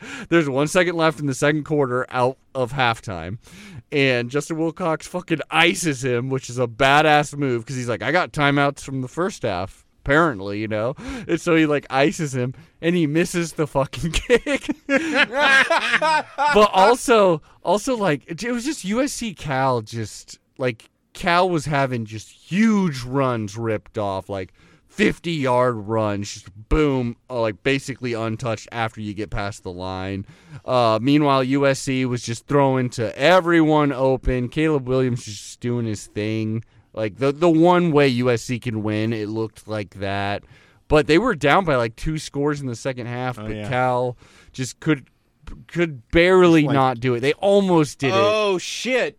it. It was This was it the game that I think we did weird predictions on, and maybe I said it was going to go to like double overtime or something. You may have. You were wrong. Uh, and and Hythloday was almost right with with Yeah. USC winning. Was I, so I was so damn close. I was so close. I, So I damn my prediction was that uh, my specific prediction was that uh, uh, Justin Wilcox would win. He would get a Gatorade bath, and he'd be furious about it. Uh, I was I was partially correct in that he's super furious on the sideline because when they explained the field goal thing, he about murdered a ref. Oh. like Fair enough. Fair enough. I'll say fair enough, man. That What's is the field insane. goal thing? The, the, The- thing before the the, half, like, oh, they get Oh, a field goal. Right. Okay. When you when you get out of half, we're gonna start the half by an end of second quarter field goal. I get it. Um, are we all choosing Oregon here? Yes. yeah, Is yeah, yeah. anyone feeling bold? Okay, good. Um, that being said, I, I get real freshman Herbert vibes out of Fernando Mendoza, and maybe it's Mm. just because they're wearing the like he literally looks like Justin Herbert in his first. I mean, it's the in case you're curious, because like the the the phenomenon is real, like of him being a better quarterback. Like it's Oh, yeah. crazy. Like Sam Jackson, Sam, who's the quarterback they went with at the beginning of the year. His his like his. uh, You, sh- you shouldn't put it like his, his personal efficiency rate because that's not quite fair. But Cal's if passing efficiency rate while he was in was 28%, which is like it's 17 successful passing plays to 43 failed ones. Yeah. Like but they still let him pass 60 times. like brutal. Wow. yeah. Uh, Yeah. it- Finley, it- it's uh, 30 to 35. And then Mendoza, it's 41 to 57. So it's like, okay, Mendoza is better than the other two, or at least the offense has been better when he's been in. But, you know, but it's not like he's wor- letting the world on fire. He's like, it's 52%, 7.2 yards per attempt. You know, like, uh, and against like, and a substantial portion of the sample is USC's defense, Utah's defense, and OSU's defense. All you know, all three of which you, you've heard me talk about. That I think you know USC's defense, everyone agrees is fraudulent, and then I, you just heard me talk about how you know what I think of, of Utah and OSU's mm-hmm. you know defenses being secretly fraudulent in the back hmm. half. So like I, I kind of you know yeah no young Herbert I don't know man. Well, there you go. Hey, Hythloday, Yes, Aaron. do you think this is the same stuff that the coach, like the stuff that you're saying? Do you think that they secretly also know, like, fuck, we're fucked back there, but we can't let anybody know that? Oh yeah. Oh, yeah. I mean, they Just want to make they- sure that they're not they- just being like, no, this is great. Oh yeah, I mean, like um, uh, with the stuff that I talk about is is is probably cruder. Like uh, they, they, you know, they, they have more advanced ways of measuring these things, and, and they're professionals, and I'm an amateur, and I'm writing for a fan audience. Like you know, they- they're they're doubtlessly more sophisticated and professional about it, but like we're all watching the same t- you know tape like Right. you know the, the the only people who are delusional about these things are fans like yeah Okay. yeah. Uh, Curious. let's get on to the next one. Number 24 USC versus that is right. So they get to be at home and call in the Coliseum versus number 5 Washington Saturday 4:30 p.m. ABC. Washington, you remember when we played Stanford Aaron this season? Yeah. Yeah. There was those two early field goals and so they had like a 6-0 lead and Oh, yeah, yeah, yeah, yeah. but yeah. then we just dominated pretty quickly Right. after that. Uh, well, like a few games actually that we've played. Um, well, Aaron, Washington, it took them like it did against Arizona State, like it did against Arizona. Um, it took them till the very like near, you know, like deep in the fourth quarter to pull away from Stanford. Stanford was going down the field trying to like put together like a game scoring, a game winning drive. Um, it was like fourth and short. They had the play dialed up. We're about to get like a big first down, and the dude just like drops the ball. Washington then scores like a quick touchdown kind of puts it out away. But like this mm-hmm. game was super close. This is after being super close with Arizona State. So these are technically two of the Well- worst Pac-12 teams. Were they were they crushing their favorite thing to crush, which was getting major penalties the whole game? Washington, Yeah. Not not really. I, I, I Oh. it wasn't a game built on that. It was a game of like, God damn, Washington's defense i mean ain't it this time? it was yeah. it was Huh. curious yet again that stanford receivers kept trying to ca- catch the ball one-handed I mean, yeah. Somehow against why, Washington. why opponents just keep trying to do that it's like they're trying to to moss everybody i i, I don't understand it You know, ca ca well, one hand So behind your back. Are we saying pretty it's the reverses where maybe there were calls that should have been called that didn't get called? aaron Hmm, in the how, Pac-12? how could So, you suggest well- such a thing well, then see, this is I think this is the storyline is that uh I think they finally go up against a team where the refs are going to protect them Well, Yeah. there's okay. You know, Hithle, you brought up the whole kayfabe thing, and I have long held a silly. You know, I've decided to believe it. Let's say, uh, I've decided like, no, this has got to be true. Is that there is actual, a very real kayfabe situation happening in which every season there are certain teams the league itself wants to propel Oh yeah. and so therefore dogs are called yeah. off a bit more. And I think I this mean, season is what Washington. league it's d- dissolved? They're like, we got to help the the team that helped kill this conference. Yeah, exactly. There's- What, we like have to help them Stockholm out. syndrome. There's- like There is always money to be made. Whoever's decided to make it this season Mm. has decided this Washington team is going to get to be the big team. Oh, That's okay. what I'm saying. okay. The Um, conspiracy is Washington is destined to take this thing to the tourney Done. where we beat them. it's Halloween. You're proposing that zombie Don James has risen from the grave and is backhanding out checks. All right. fair enough. Well, Aaron, who do you got in this one then? Oh, I think it's Washington. I think they uh they're gonna dare I say does is what Seattle does Seattle right now need a big win? Well, it's in LA. undefeated- yeah, but having an undefeated college football team this year to take our eyes away from all the local politics. And I say yes, Adam. Okay. I say this was bought to pander to the people. All right. I love your conspiracy mind. I think that this is the game in which Washington is finally kind of caught with their pants down. I do think the the sure thing with USC is like Caleb Williams is going to dance around in the backfield, make something happen, make some mistakes. I'm sure that'll happen, but also just find his receivers. Just just get it to his his uh, pretty awesome running back. Um, I think USC will be able to kind of just. I, I think it'll be a shootout, and I think USC will win at home. It'll be Washington's first loss.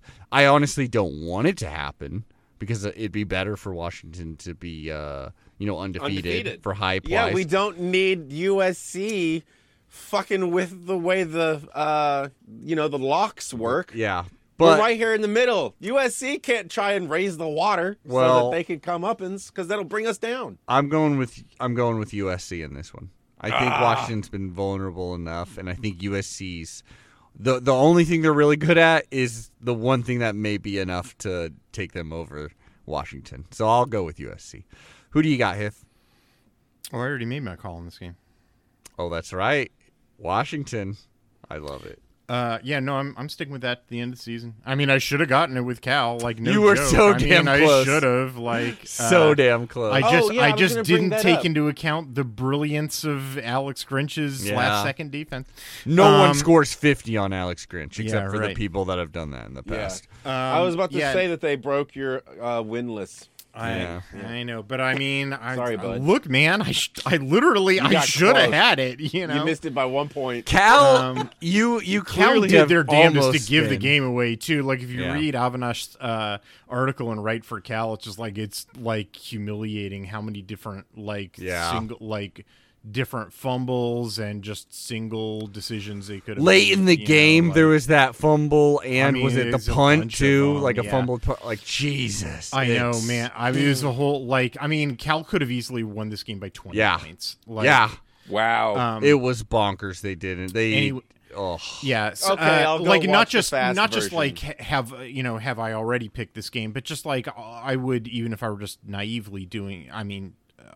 Uh, even if I were d- doing so without having already made that prediction, uh, I would pick Washington just on the like Washington has a defense. Like Washington and USC both have, you know, top five offenses in advanced metrics. Uh, USC's defense is non existent. Washington's defense is existent. So, therefore, Washington is more of a complete team. So, therefore, Washington. That. Yeah. USC is playing at home, but who cares? You know, it's Yeah. one of the California schools, so it doesn't matter. It's a weird one. Uh, it'll be funny if USC loses. It'll be funny whoever loses, honestly. Okay, Washington State versus Stanford. Huh. Huh. Stanford is on the upswing because. but are they? That, But are they? But are Aaron, you nailed it. uh, they were competitive against Washington, but seemingly anyone is right now. Um, Wazoo is definitely on the downswing, especially after starting off strong. Uh, you know, like beating Wisconsin, beating Colorado State, um, beating Oregon State. That's probably that's their best win of the season so far. But then they've they have really spiraled uh, after the butt kicking by Oregon and such. So this this is a pretty bad game. This is the game to miss. I mean, it could be close. So in that regard, sure. I mean, they gave it the best time slot. It looks like. Uh, in the Pac-12 best network. best channel too, Pac-12 Yeah. network. Um, yeah, I don't. Uh, sh- fuck, Aaron. I don't know. You choose, and I'll choose someone else. That's about it. That's all I gotta Oh, say. okay. Uh, then I think the victor in this game is uh, Washington State. Okay, going with Wazoo. I respect it because I'm going with Stanford. I think they've shown of enough course spunk. you are the biggest fan of Stanford. in the world. Well, against Wazoo, sure. Once a Stanford man, always a Stanford man, right, Adam? That's right. That's right, baby. I love me, my cardinal. Um, I don't know. I just just cause I had to choose someone. Why not choose Stanford? I guess. I think it's because you're it's secretly in Skull and Bones. Yeah, Well, I don't think that's Stanford, is it? That's Isn't that Yale. like Harvard or Yale or something? Oh, is it No, Yale? don't say Harvard, Shit. man. That's a Yale thing. They'll get mad at you. Ooh, yeah. Poor Yale. They, the actual secret societies are coming to kill you now. Yeah, that I mean, it can't be that good of a secret society if, if they won't shut the fuck up about being in it, right? Um, I'd rather view the, the the what are they called, the Whiffenpoofs or whatever. Hufflepuff. That's the Glee Club. The Glee Club is who I was going with. uh, Hythloday. Who you going with in this terrible game? you know, I- y- e- every one of the advanced metrics and Las Vegas has Wazoo big, um, uh, which like you know is obvious. Uh, you know, um, oh boy, Uh, like I I should go with Wazoo. Uh, like going with Stanford requires believing. It requires believing that Wazoo is it, it requires believing basically that Jake Dickert is going to MSU, um, and that and that Cam Ward is going to transfer out, and like all the rumors, like all the message board rumors about this team is just like completely quit and is done. So like. I guess I'll put it this way: If Stanford wins this game, I, like that's it. Like that that means that all the things are true, and that like I just never pick. Wazoo for the rest of the year. Um, like, but but that hasn't happened yet. So I'm still going with like every metric is like over eighty percent on Wazoo, and I'm not going against math on you know math versus message board rumors. Actually, message board rumors have a pretty good track record against math. Yeah, but like, but not yet. Did you see that message board rumor of uh, the guy being like, "I'm pretty sure I snapped a picture of Connor Stalions." Yeah, right. I don't know. And the I mean, there's a lot of confirmation so bias, right? It's like message board rumors will say 10 million things, and then you forget the 9 million things that are wrong, and the you know the one thing that was right gets dug up. You know, that's Yeah. really what's going Aaron, on. You got it. So, I'll like- show you this sometime. There is a photo of like that Connor Stalions guy, the Michigan, you know, uh, dude. Um, there's a photo because he did it again, supposedly, you know, again at the Oregon Washington game last year. And there's this message board guy. It's like, yeah, no, I saw him filming just the sidelines on his phone, and so eventually I was like, hey man, what the fuck are you doing? And so I snapped a photo of the guy and I sent it to the AD and no one listened to me or whatever. But the photo is the funniest thing of a guy just getting caught like with his hand in the cookie jar. He looks like like it's the stupidest thing. yeah, like I way he's turning his face and looking He's back, just like, like, what, "Huh?" bro? it's so it's funny as hell, man. I love college football espionage. It's this is the kind of scandal I'm into, not Well, the thing having Hitler on me- your board or whatever. My yeah. the thing, the part of it that I'm like, I really want to read this thing is like the 600 page. Okay. Oh, hit you uh, want to read that? plan on how he was going to take over. Oh man, and, and it Like- involves like a sociological theory that's been completely discredited since the '80s. Like Oh God. It's the kind of thing Oh, that like I'm that so like excited to- dumbass I wanna read it. amateur anthropologists come up with to like Uh-huh. it really infuriates professional academics. Like yeah, Aaron, you have to get it and you have to do a review for it. I will. Okay, I will. good, I'll good. look it. I'll. I mean, maybe it's. Hopefully, it's public information. I'm afraid that you're gonna like convert to whatever it is. Um, I don't know why I have. Only the Unabomber can make me do that. oh boy, Colorado. Moving on, Colorado versus number twenty, Oregon State. Saturday. Oh wait, number twenty is that right? Who knows? I don't. I have 16 on ESPN. Yeah, this is wrong. Saturday, 7 p.m. ESPN.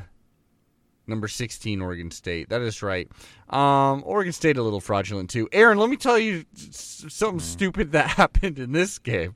So Oregon State's taking on Arizona.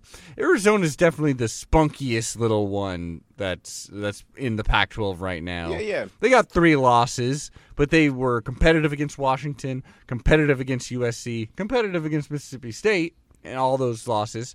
Um, in two of those, the two Pac-12 losses, Noah Fifita was leading the charge. Really fun dude to root for. In general, there's some good talent on this team uh, for Arizona. Overall, I'd say there's, you know, there's some good coaching decisions on their side typically. Uh, Um, you also got like uh, Justin Flowe being crazy as fuck as always. I'll tell you this: they Arizona beat Oregon State. It was a very close game, three point game. Um, and in the locker room, there's like a celebration video, and you know Justin Flowe is like always like 140 percent in intensity. Um, there's a point where he just grabs his coach, Jed but Fisch. like forty percent effectiveness. yeah, oh yeah, like not the most effective dude, but is ready to God. celebrate. There's a point where he just grabs Jedd Fisch, his coach, and is just screaming, looking him in the eyes with like an Eric Andre intensity, just being like, "Whoa!" And you can tell like Jedd Fisch is like a little scared, which I do love. Is that performative shit because the camera's on and he's just betting Uh, on that? I don't No, think so, man. I- sure I don't that's think so. Justin Flowe. I feel like if you just And, had like- lunch with him, it'd be that intense. Jedd Fisch is like the performative, like will get Gronk to drop water balloons out of Yeah. a hot air balloon, you know, kind of dude. But like on the sideline, that's like a nerdy glasses wearer, you know, kind of Yeah. Uh-huh. football Yeah. coach. You know, like yeah, no, I'm pretty sure he's like not actually into dude screaming in his face and But just wants to go back to his playbooks. You know, Yeah, exactly. He's like, um, okay. but anyways, another fun thing that happened in this game, especially after all the Beavers fans on Twitter's who uh, who have been more annoying to me lately. Like I've I've not liked the Beavers. That my my hatred for the Beavers is is at an all time high. Still not that high, but an all time The high. fan base. Yeah, because they're, you know, re- obviously they're a little angry that we're part of the reason why the Pac 12 is being destroyed. Whatever. Why didn't you go down with the ship too? yeah. Yeah. Um, anyways, but we're in our awesome, badass lifeboat. Uh, but. So that that's annoyed me with Beavers fans, and they've especially, you know, like ready to shit on the Ducks at any moment, including being like, "Oh, their idiot coach with all those fourth down calls they uh, against uh, Washington. You know, they should have gone for the field goals. Blah, blah like really hype. You know, whatever you want to say about that. But Aaron and Jonathan Smith, he's a genius on the field. Like, oh my goodness, just always making the smartest decision. They made one of the dumbest decisions I've seen on a football field in a while, in which they were like at least 25 yards out. I forget exactly. Like, so it's it's winding down, very close game at the half. I believe it's the Beavers could take the lead. I think they're tied um, with a field goal their field goal kick. I don't even know how their field goal kicking has been. You know, college level, not especially Uh, their bad. Special teams have been kind of bad. Is it bad Yeah. enough where you think this was a smarter decision? No, No. no, no, no, no. Okay, so they're like about 25 yards out or something like that. They're going for the field goal seemingly, but then it kind of looks like I, I think there's even like a timeout or something like that. So it looks like oh, like maybe they got something up their sleeve. Maybe they were going for a trick play here. But so they go for the field goal, but no, they're not. Instead, they drop a fake play. There's about three seconds left. All right. So you only got time for either a kick or one deep shot, Yeah. you would think. They drop this trick play in which it all comes down to the kicker now has the ball.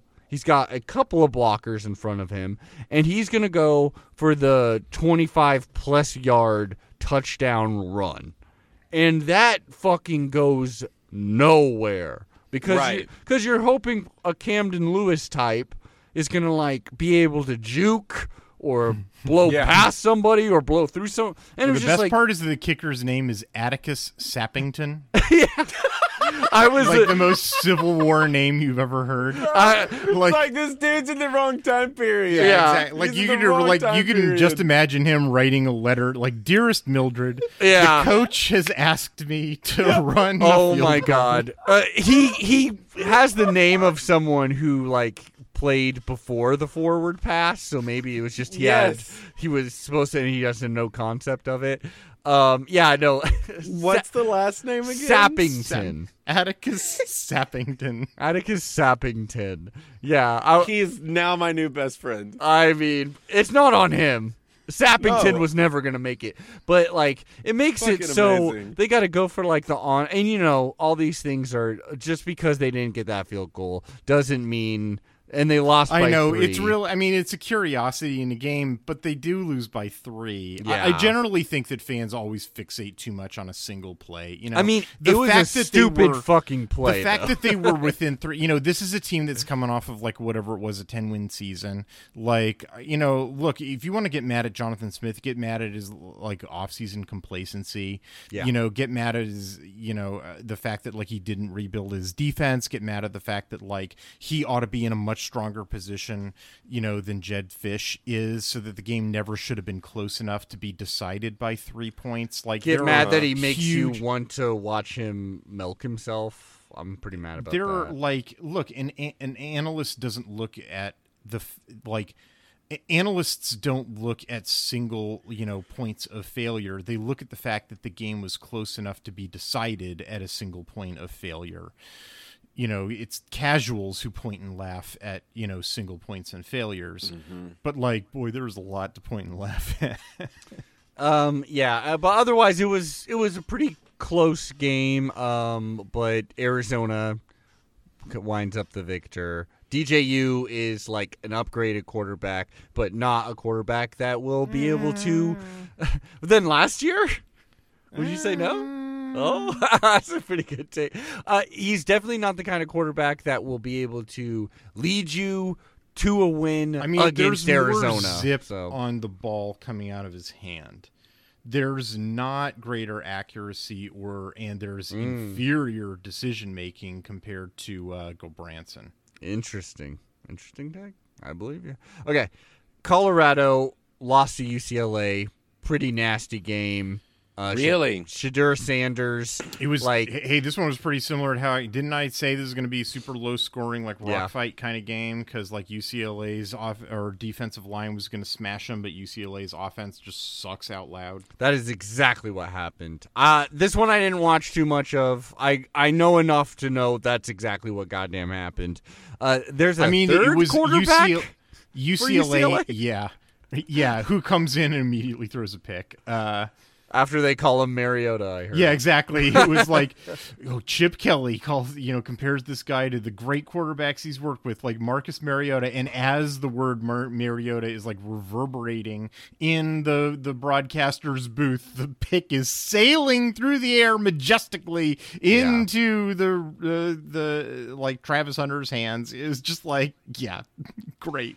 God Awesome. damn. Whatever the opposite of a quarterback whisperer is, that's what Chip Kelly is at UCLA. Holy shit, right now he is. It just has ended up making, I, I mean, this is think, just the like the overall wrong- worst decisions. It's Yeah. just like the wrong playbook. Like it's exactly. I mean, it's exactly what You I said spent like eight yeah. paragraphs in my June preview of UCLA describing exactly why this was not going to work out, and it proceeded precisely as I described, down to like how he was going to like wind up bailing on Dante Moore and then go through a rotation of quarterbacks, and in the order of rotation of quarterbacks that I predicted. Like It's true. It's true. Hmm. Um, so UCLA is an interesting one right now that they're still in it. Yeah. But uh, Oh, Colorado. Oh, there's another thing. Remember a couple of weeks ago when I said that there was a four-team knot in the Pac-12 Yes. that, had, that had played, and those were UCLA, Utah, uh, Washington State, and and Oregon State, and that Yeah. they had only played each other. Uh, they uh, had played uh, out-of-conference games against garbage teams, and they'd beaten them all, and that it was like a house of cards, and they were all holding each other up, and that as soon as they started playing other, and that they were all as good as each other. They were hmm, either right. all four good teams, they were all four mediocre teams, or they were all four bad teams. But as soon as other teams started playing them, other teams that we had like more data about, that they that those those games would establish where you know and that those four teams that i said again ucla utah washington state oregon state that those four teams they all formed a loop because they'd all beaten each other right? Because utah beat ucla which beat wazoo which beat oregon state which beat utah. So they were all like equal. Uh that as soon as we started getting outside data you know on them that that the the house of cards would collapse they would either prove themselves to be all real good or they would all prove themselves to be all real bad. Well what started to happen? Arizona smashed wazoo right? Uh oregon smashed utah. Uh, um, uh, uh, Arizona State smashed uh, Wazoo. Uh, um, uh, there's uh, you know the, the the list goes on like uh, uh you know all, uh, uh, Arizona beat uh, Oregon State right? Like all of these teams like ever since they stopped playing each other and start having to play other te- UCLA was in a rock fight with Colorado who's like on the bottom of the conference right? Like look look at those four teams once they started playing other teams or at least other teams not named Cal. Um like or USC No joke. um, yeah, like as soon as they started playing other teams, like you know Arizona, Oregon, uh, etc. Like you know they they started like either losing games or getting in like serious rock fights, and like they've been like falling off of cliffs because like yeah, exactly, man. Yeah, Yep, it's true. All of it. Um, so here we are, Colorado. Aaron with- said he wanted more advanced warnings about teams. That's why I wanted to jump in. Yeah, I think it's good. Colorado doesn't have an offensive line. Deion Sanders himself has said it that he's like, "Yep, I'll be shopping for a new O line next season." Wow. Um, and uh, it's true. That doesn't do it. a whole lot for morale, does it? No, well, I maybe he won't even be there. So there you go. Um, yeah, maybe. And Shedeur is trying, but what can you do without an offensive line? Um, versus Oregon State, number twenty, technically. This is on the Colorado Buffs territory, though. This is on their turf. Who you going Hmm. with? Uh, I feel like maybe the Colorado ship has sailed for me. Mm. They're And- they're looking pretty desperate bull wise. Like they need to start getting some wins here. Yeah. And maybe Oregon State is about to start showing how it's going to fall apart. Possible. But also, maybe it was just a one play mistake. And the fan base, as we said, is overhyping how bad they really are. And so, therefore, Colorado shouldn't be a real issue because of their actual known problems. So, I think I'm going to have to say the Beavs. You're going with the Beavs. Um, you know what? Oh, boy. I'm gonna feel a little feisty here, and I'm trying to go. I'm trying to go against the grain 'cause I'm trying to catch up. yeah, good you're old going against here. everything I say. Um, I'm gonna go. He's trying to catch up to Aaron. no, I'm trying to catch up to Hith. I said Hith, not Aaron. Um, Colorado. I think I'm going with Colorado. I think they're just because I think Colorado will be balls to the wall. Fuck it, Shedeur, get out there, throw, throw, throw, throw, throw, throw, throw, and that may actually be effective against this Oregon State uh, secondary. And then I think, well, Beavers are probably just going to run through Colorado. I'm kind of going against my brain here, assuming that Hith is going to choose the Beavers. Uh, so, which I think the Beavers would are probably the better team, probably going to win. But I think there's enough of a chance, and I'm chasing points. I'm going with Colorado. So you think I love am it. You think I'm going to choose the Beavs, huh? Yeah, I do. Maybe not with that tone. I mean, I think Hythloday, honestly, you could get every single you could you could hijack the point system now because It's true. Adam you should shown- you should have me like from a game theory perspective. Oh, yeah, you should yeah, have yeah. me choosing first. It's Right. It is only because like I could just pick the same as Adam does, and and and both and you, you won't lose any credibility. Right. Well, It's just I, I pledge not to do that. I, I pledge that I will pick what I what I Yeah, think is the correct. Well, and you're the Proper- guest. a It's, proper it's moral on man. my honor. honorable to let the Yeah. guests. choose Uh, no, give me the Buffs.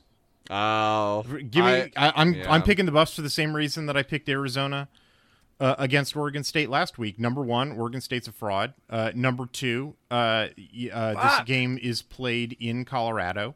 Um a- and like Oregon State plays much better at home, Colorado plays much better at home. Um, uh, number three, uh, like Oregon State can't defend the pass. All Colorado does is pass. Uh, it's true that Oregon State will probably be able to run against uh, uh, Colorado, but like I think that a passing team just has more ways to win um, than a, a rushing team does.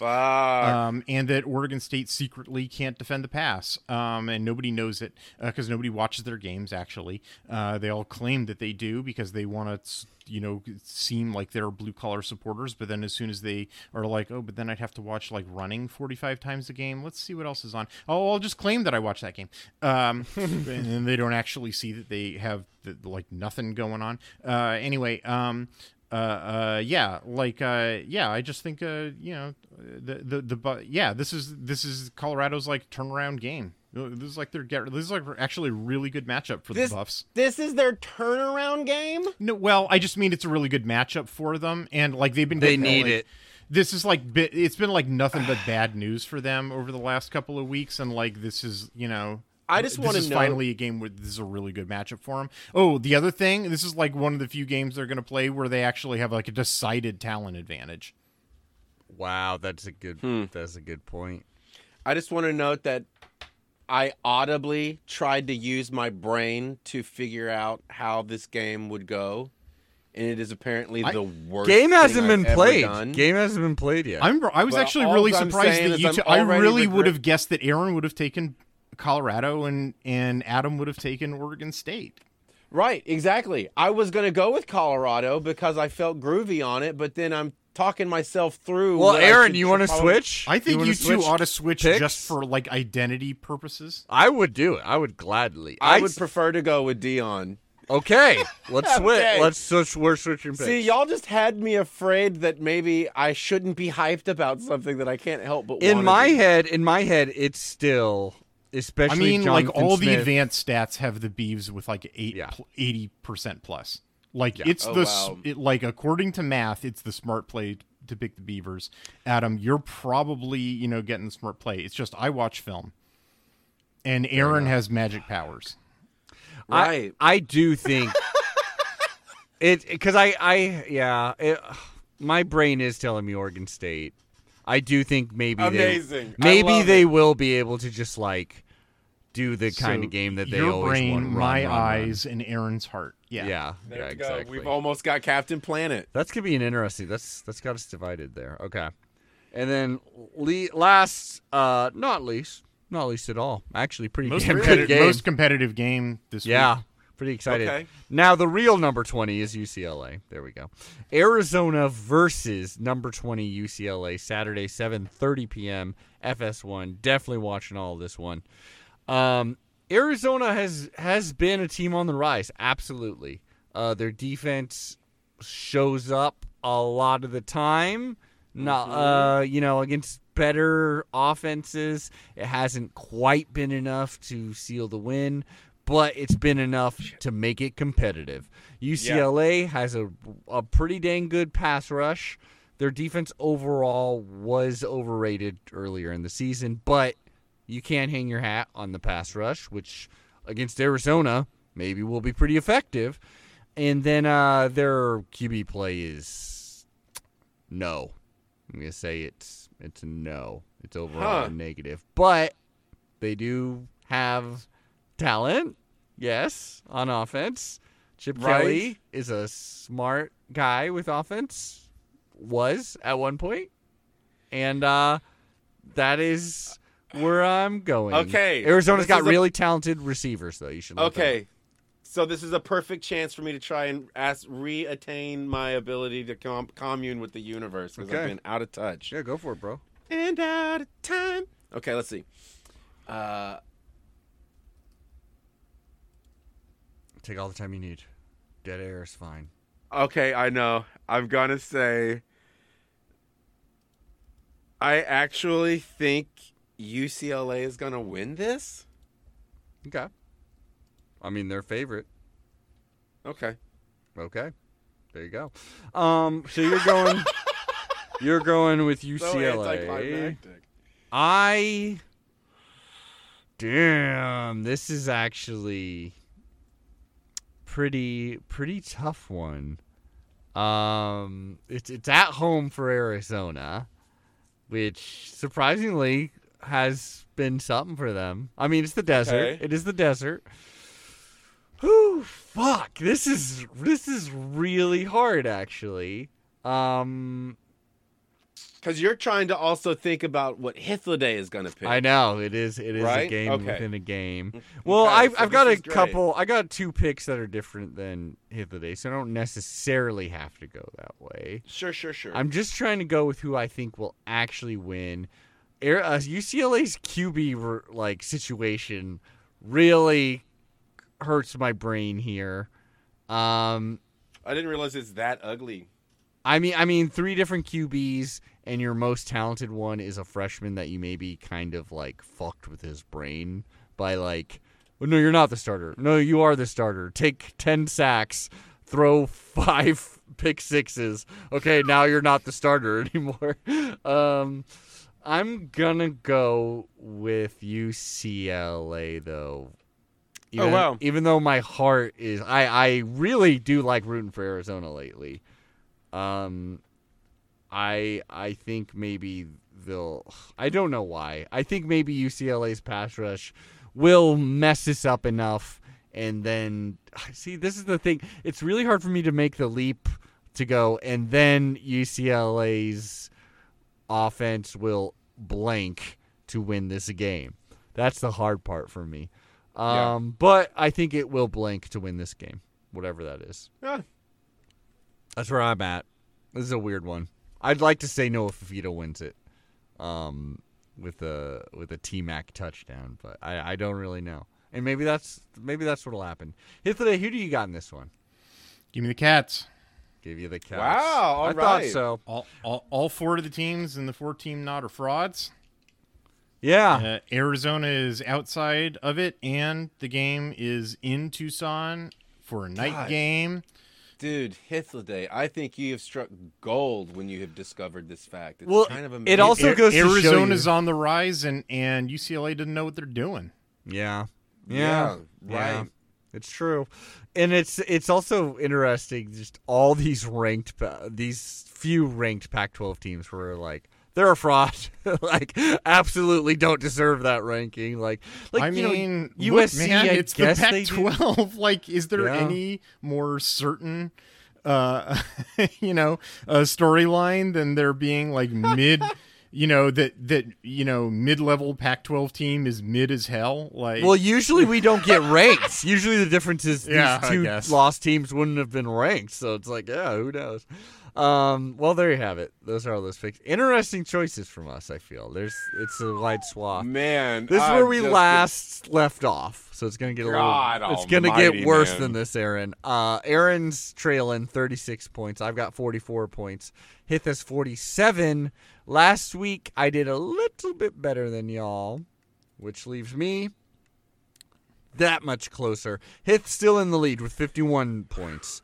I, I don't have think I can catch up. 49 points. Probably not. You got to just start. I don't know what you got to do. Uh, did, Aaron's did got you have 40 USC? points. Is that how you caught up? Um, I think I did choose USC. I reluctantly chose USC too. I was just like, well, they're more talented, I guess. Cox. That game, it should have been. It, I should be wrong, but Mm. no, I chose USC. So I'm catching up. I'm catching up. This this you week, are. I will say you were six points behind at one point, and now you're within two. well, Hith is going for the some bolder ones where he's like, I I this I need you to come with me to Vegas, sir, and uh, we'll go to the Sphere and have a good time watching the Sphere. How about we go But to the then I need fucking you to go. Pac-12 championship game, my man? Oh, perfect timing! But There yeah, we need to hit the tables because I need your I need your poker game. Oh, good. Apparently. Well, look at my betting history, and you'll know that's a really good idea. Speaking of which, we gotta start making some bets here. Uh, we never write them down. We never remember them. Uh, well, I, I remember we we got one wrong at least. But let's do some super specific predictions. Typically, I'm gonna ask for a different one than just USC losing out because it's getting a little stale at this point. Uh, but for Oregon Cal, what do you have? We wait in anticipation. Who are, were you asking me? Yeah, I was Yeah. asking. Oh, I thought that was directed to Aaron. Uh, do I do I have a particular pick for Oregon, pal? Uh, uh, uh, this, let's see. Um, I, I it uh, it's over at halftime. Yeah, that sounds about right. Um, Aaron, what about you? Is the universe telling you something? Yeah. What's our uh what's our backup quarterback? Ty Thompson. He's gonna start the game. Start the game. Fuck. Start the game. I hate Wow. that. That's terrible. I hope you're wrong. Uh, God, I hope you're wrong. that, No, I that think- only means either tragedy or sickness or injury happened to Bo Nix. No way. It means we're Ty Thompson so just did so good in practice. So assured of this game being a win that we would rather have Bo Nix on the sideline, just taking some time to just you know, just because like you need that guy healthy all the the most healthy, Yeah, right? you're just like this is an exhibition. we're an so exhibition assured game. of the win that we'll be like Ty, go have fun, kid. Tear him up. um, Nom, nom, nom, nom. Hythloday, can you, as a film reviewer, I would imagine. I mean, you'd hate that as like a fan and like as a you know someone who wants to win this game by as much as possible. We will. But I would imagine as a film reviewer, you're like, oh sweet, a full game of Ty Thompson. Okay, let's see what we got here. Uh, Would you that- like that? Uh, and I would just hand that off to the intern. Yeah, there you go. Fair enough. Um, my my okay, my pick for the super specific prediction will be not one, not two, but three interceptions thrown from Fernando Mendoza, Okay. but only because they're asking him just to go all out and just throw that thing nonstop. Um, but also, get this, and this will be really bad for the Ducks. Three touchdowns from Jaydn Ott, who I believe is healthy, right? I, I saw him last game, but then I started not seeing him, so I don't know if he is. Um, either way, three touchdowns from Jaydn Ott, um, three picks from Fernando Mendoza. Ducks will still dominate and win the game, but enough to make Oregon fans super pissed that they scored three touchdowns. I, I've read some predictions for the um for the the ball to be slick for some reason. I, I mean, obviously, it never rains in Autzen Stadium. Yeah, so, no, you no, know, no. Cal Bear tears, uh, obviously. Uh, uh, there may be uh, quite a bit of running uh, in this game. Um, uh, yeah, like maybe a lower possession uh, game. Um, but yeah, just like uh, like a lot of running, and like I don't really think, and like, and because the one thing, I mean, really the only thing that Cal does well is prevent explosive um, rushing. That like Oregon just like takes six yards at a time. That it's just like Well- six yard run, six yard run, six yard run, and that Oregon just sort of like operates a six yard offense and, and like t- takes you know 10 play you know six yard drive some screen passes maybe um, and then just sort of marches the field uh, and then like you know cal tries to throw it like you know some incomplete passes maybe an interception and then oregon just does that again and then it's like the the game's like 28 to 6 you know or something like that and, and it's just like oppressive you know like it's yeah one of those games uh yeah and, and just like like cal doesn't want to be there like Yeah. you know unlike the usc game where they were like clearly like yeehaw you know oh yeah, they they knew they smelt the blood in the water. Well, I just want to say that only helps embolden me to believe my theory because if we're going to be doing a lot of running, why not start with Ty Thompson? There you go. You know what? I'm actually going to change. I'm going to add to my, my prediction. No, I'm just going to straight up change it. Um, I'll still say the three picks, but I'm taking Okay. away the three Ott touchdowns. I'm going to say the exact score is reminiscent of another rainy game in Eugene, Oregon. That would be on September 28th, 2013. the golf The, game the score will be 55 to 16. Oregon will win in exact fashion as they Wow. did that day. There you have it. Listeners at Hythloday1 on Twitter or X, whatever the fuck you want to call it, at Quack12 That's the complaint department. If you have anything bad Yes. or negative to say, just at there. If anyone offended you on this episode, at Hythloday, H Y T H L O D A Y, the number one. You throw so throw all your insults over to Hythloday and uh, at Quack Twelve Podcast if you want to leave us a nice message, something you know encouraging. Uh, Five dollars over at Patreon will go a long way, as will following us on YouTube and or all the other shit we're on, such as Twitch and shit and TikTok, and make sure to stay addicted to quack. That's right. See y'all next week. Quack quack. Bye. quack.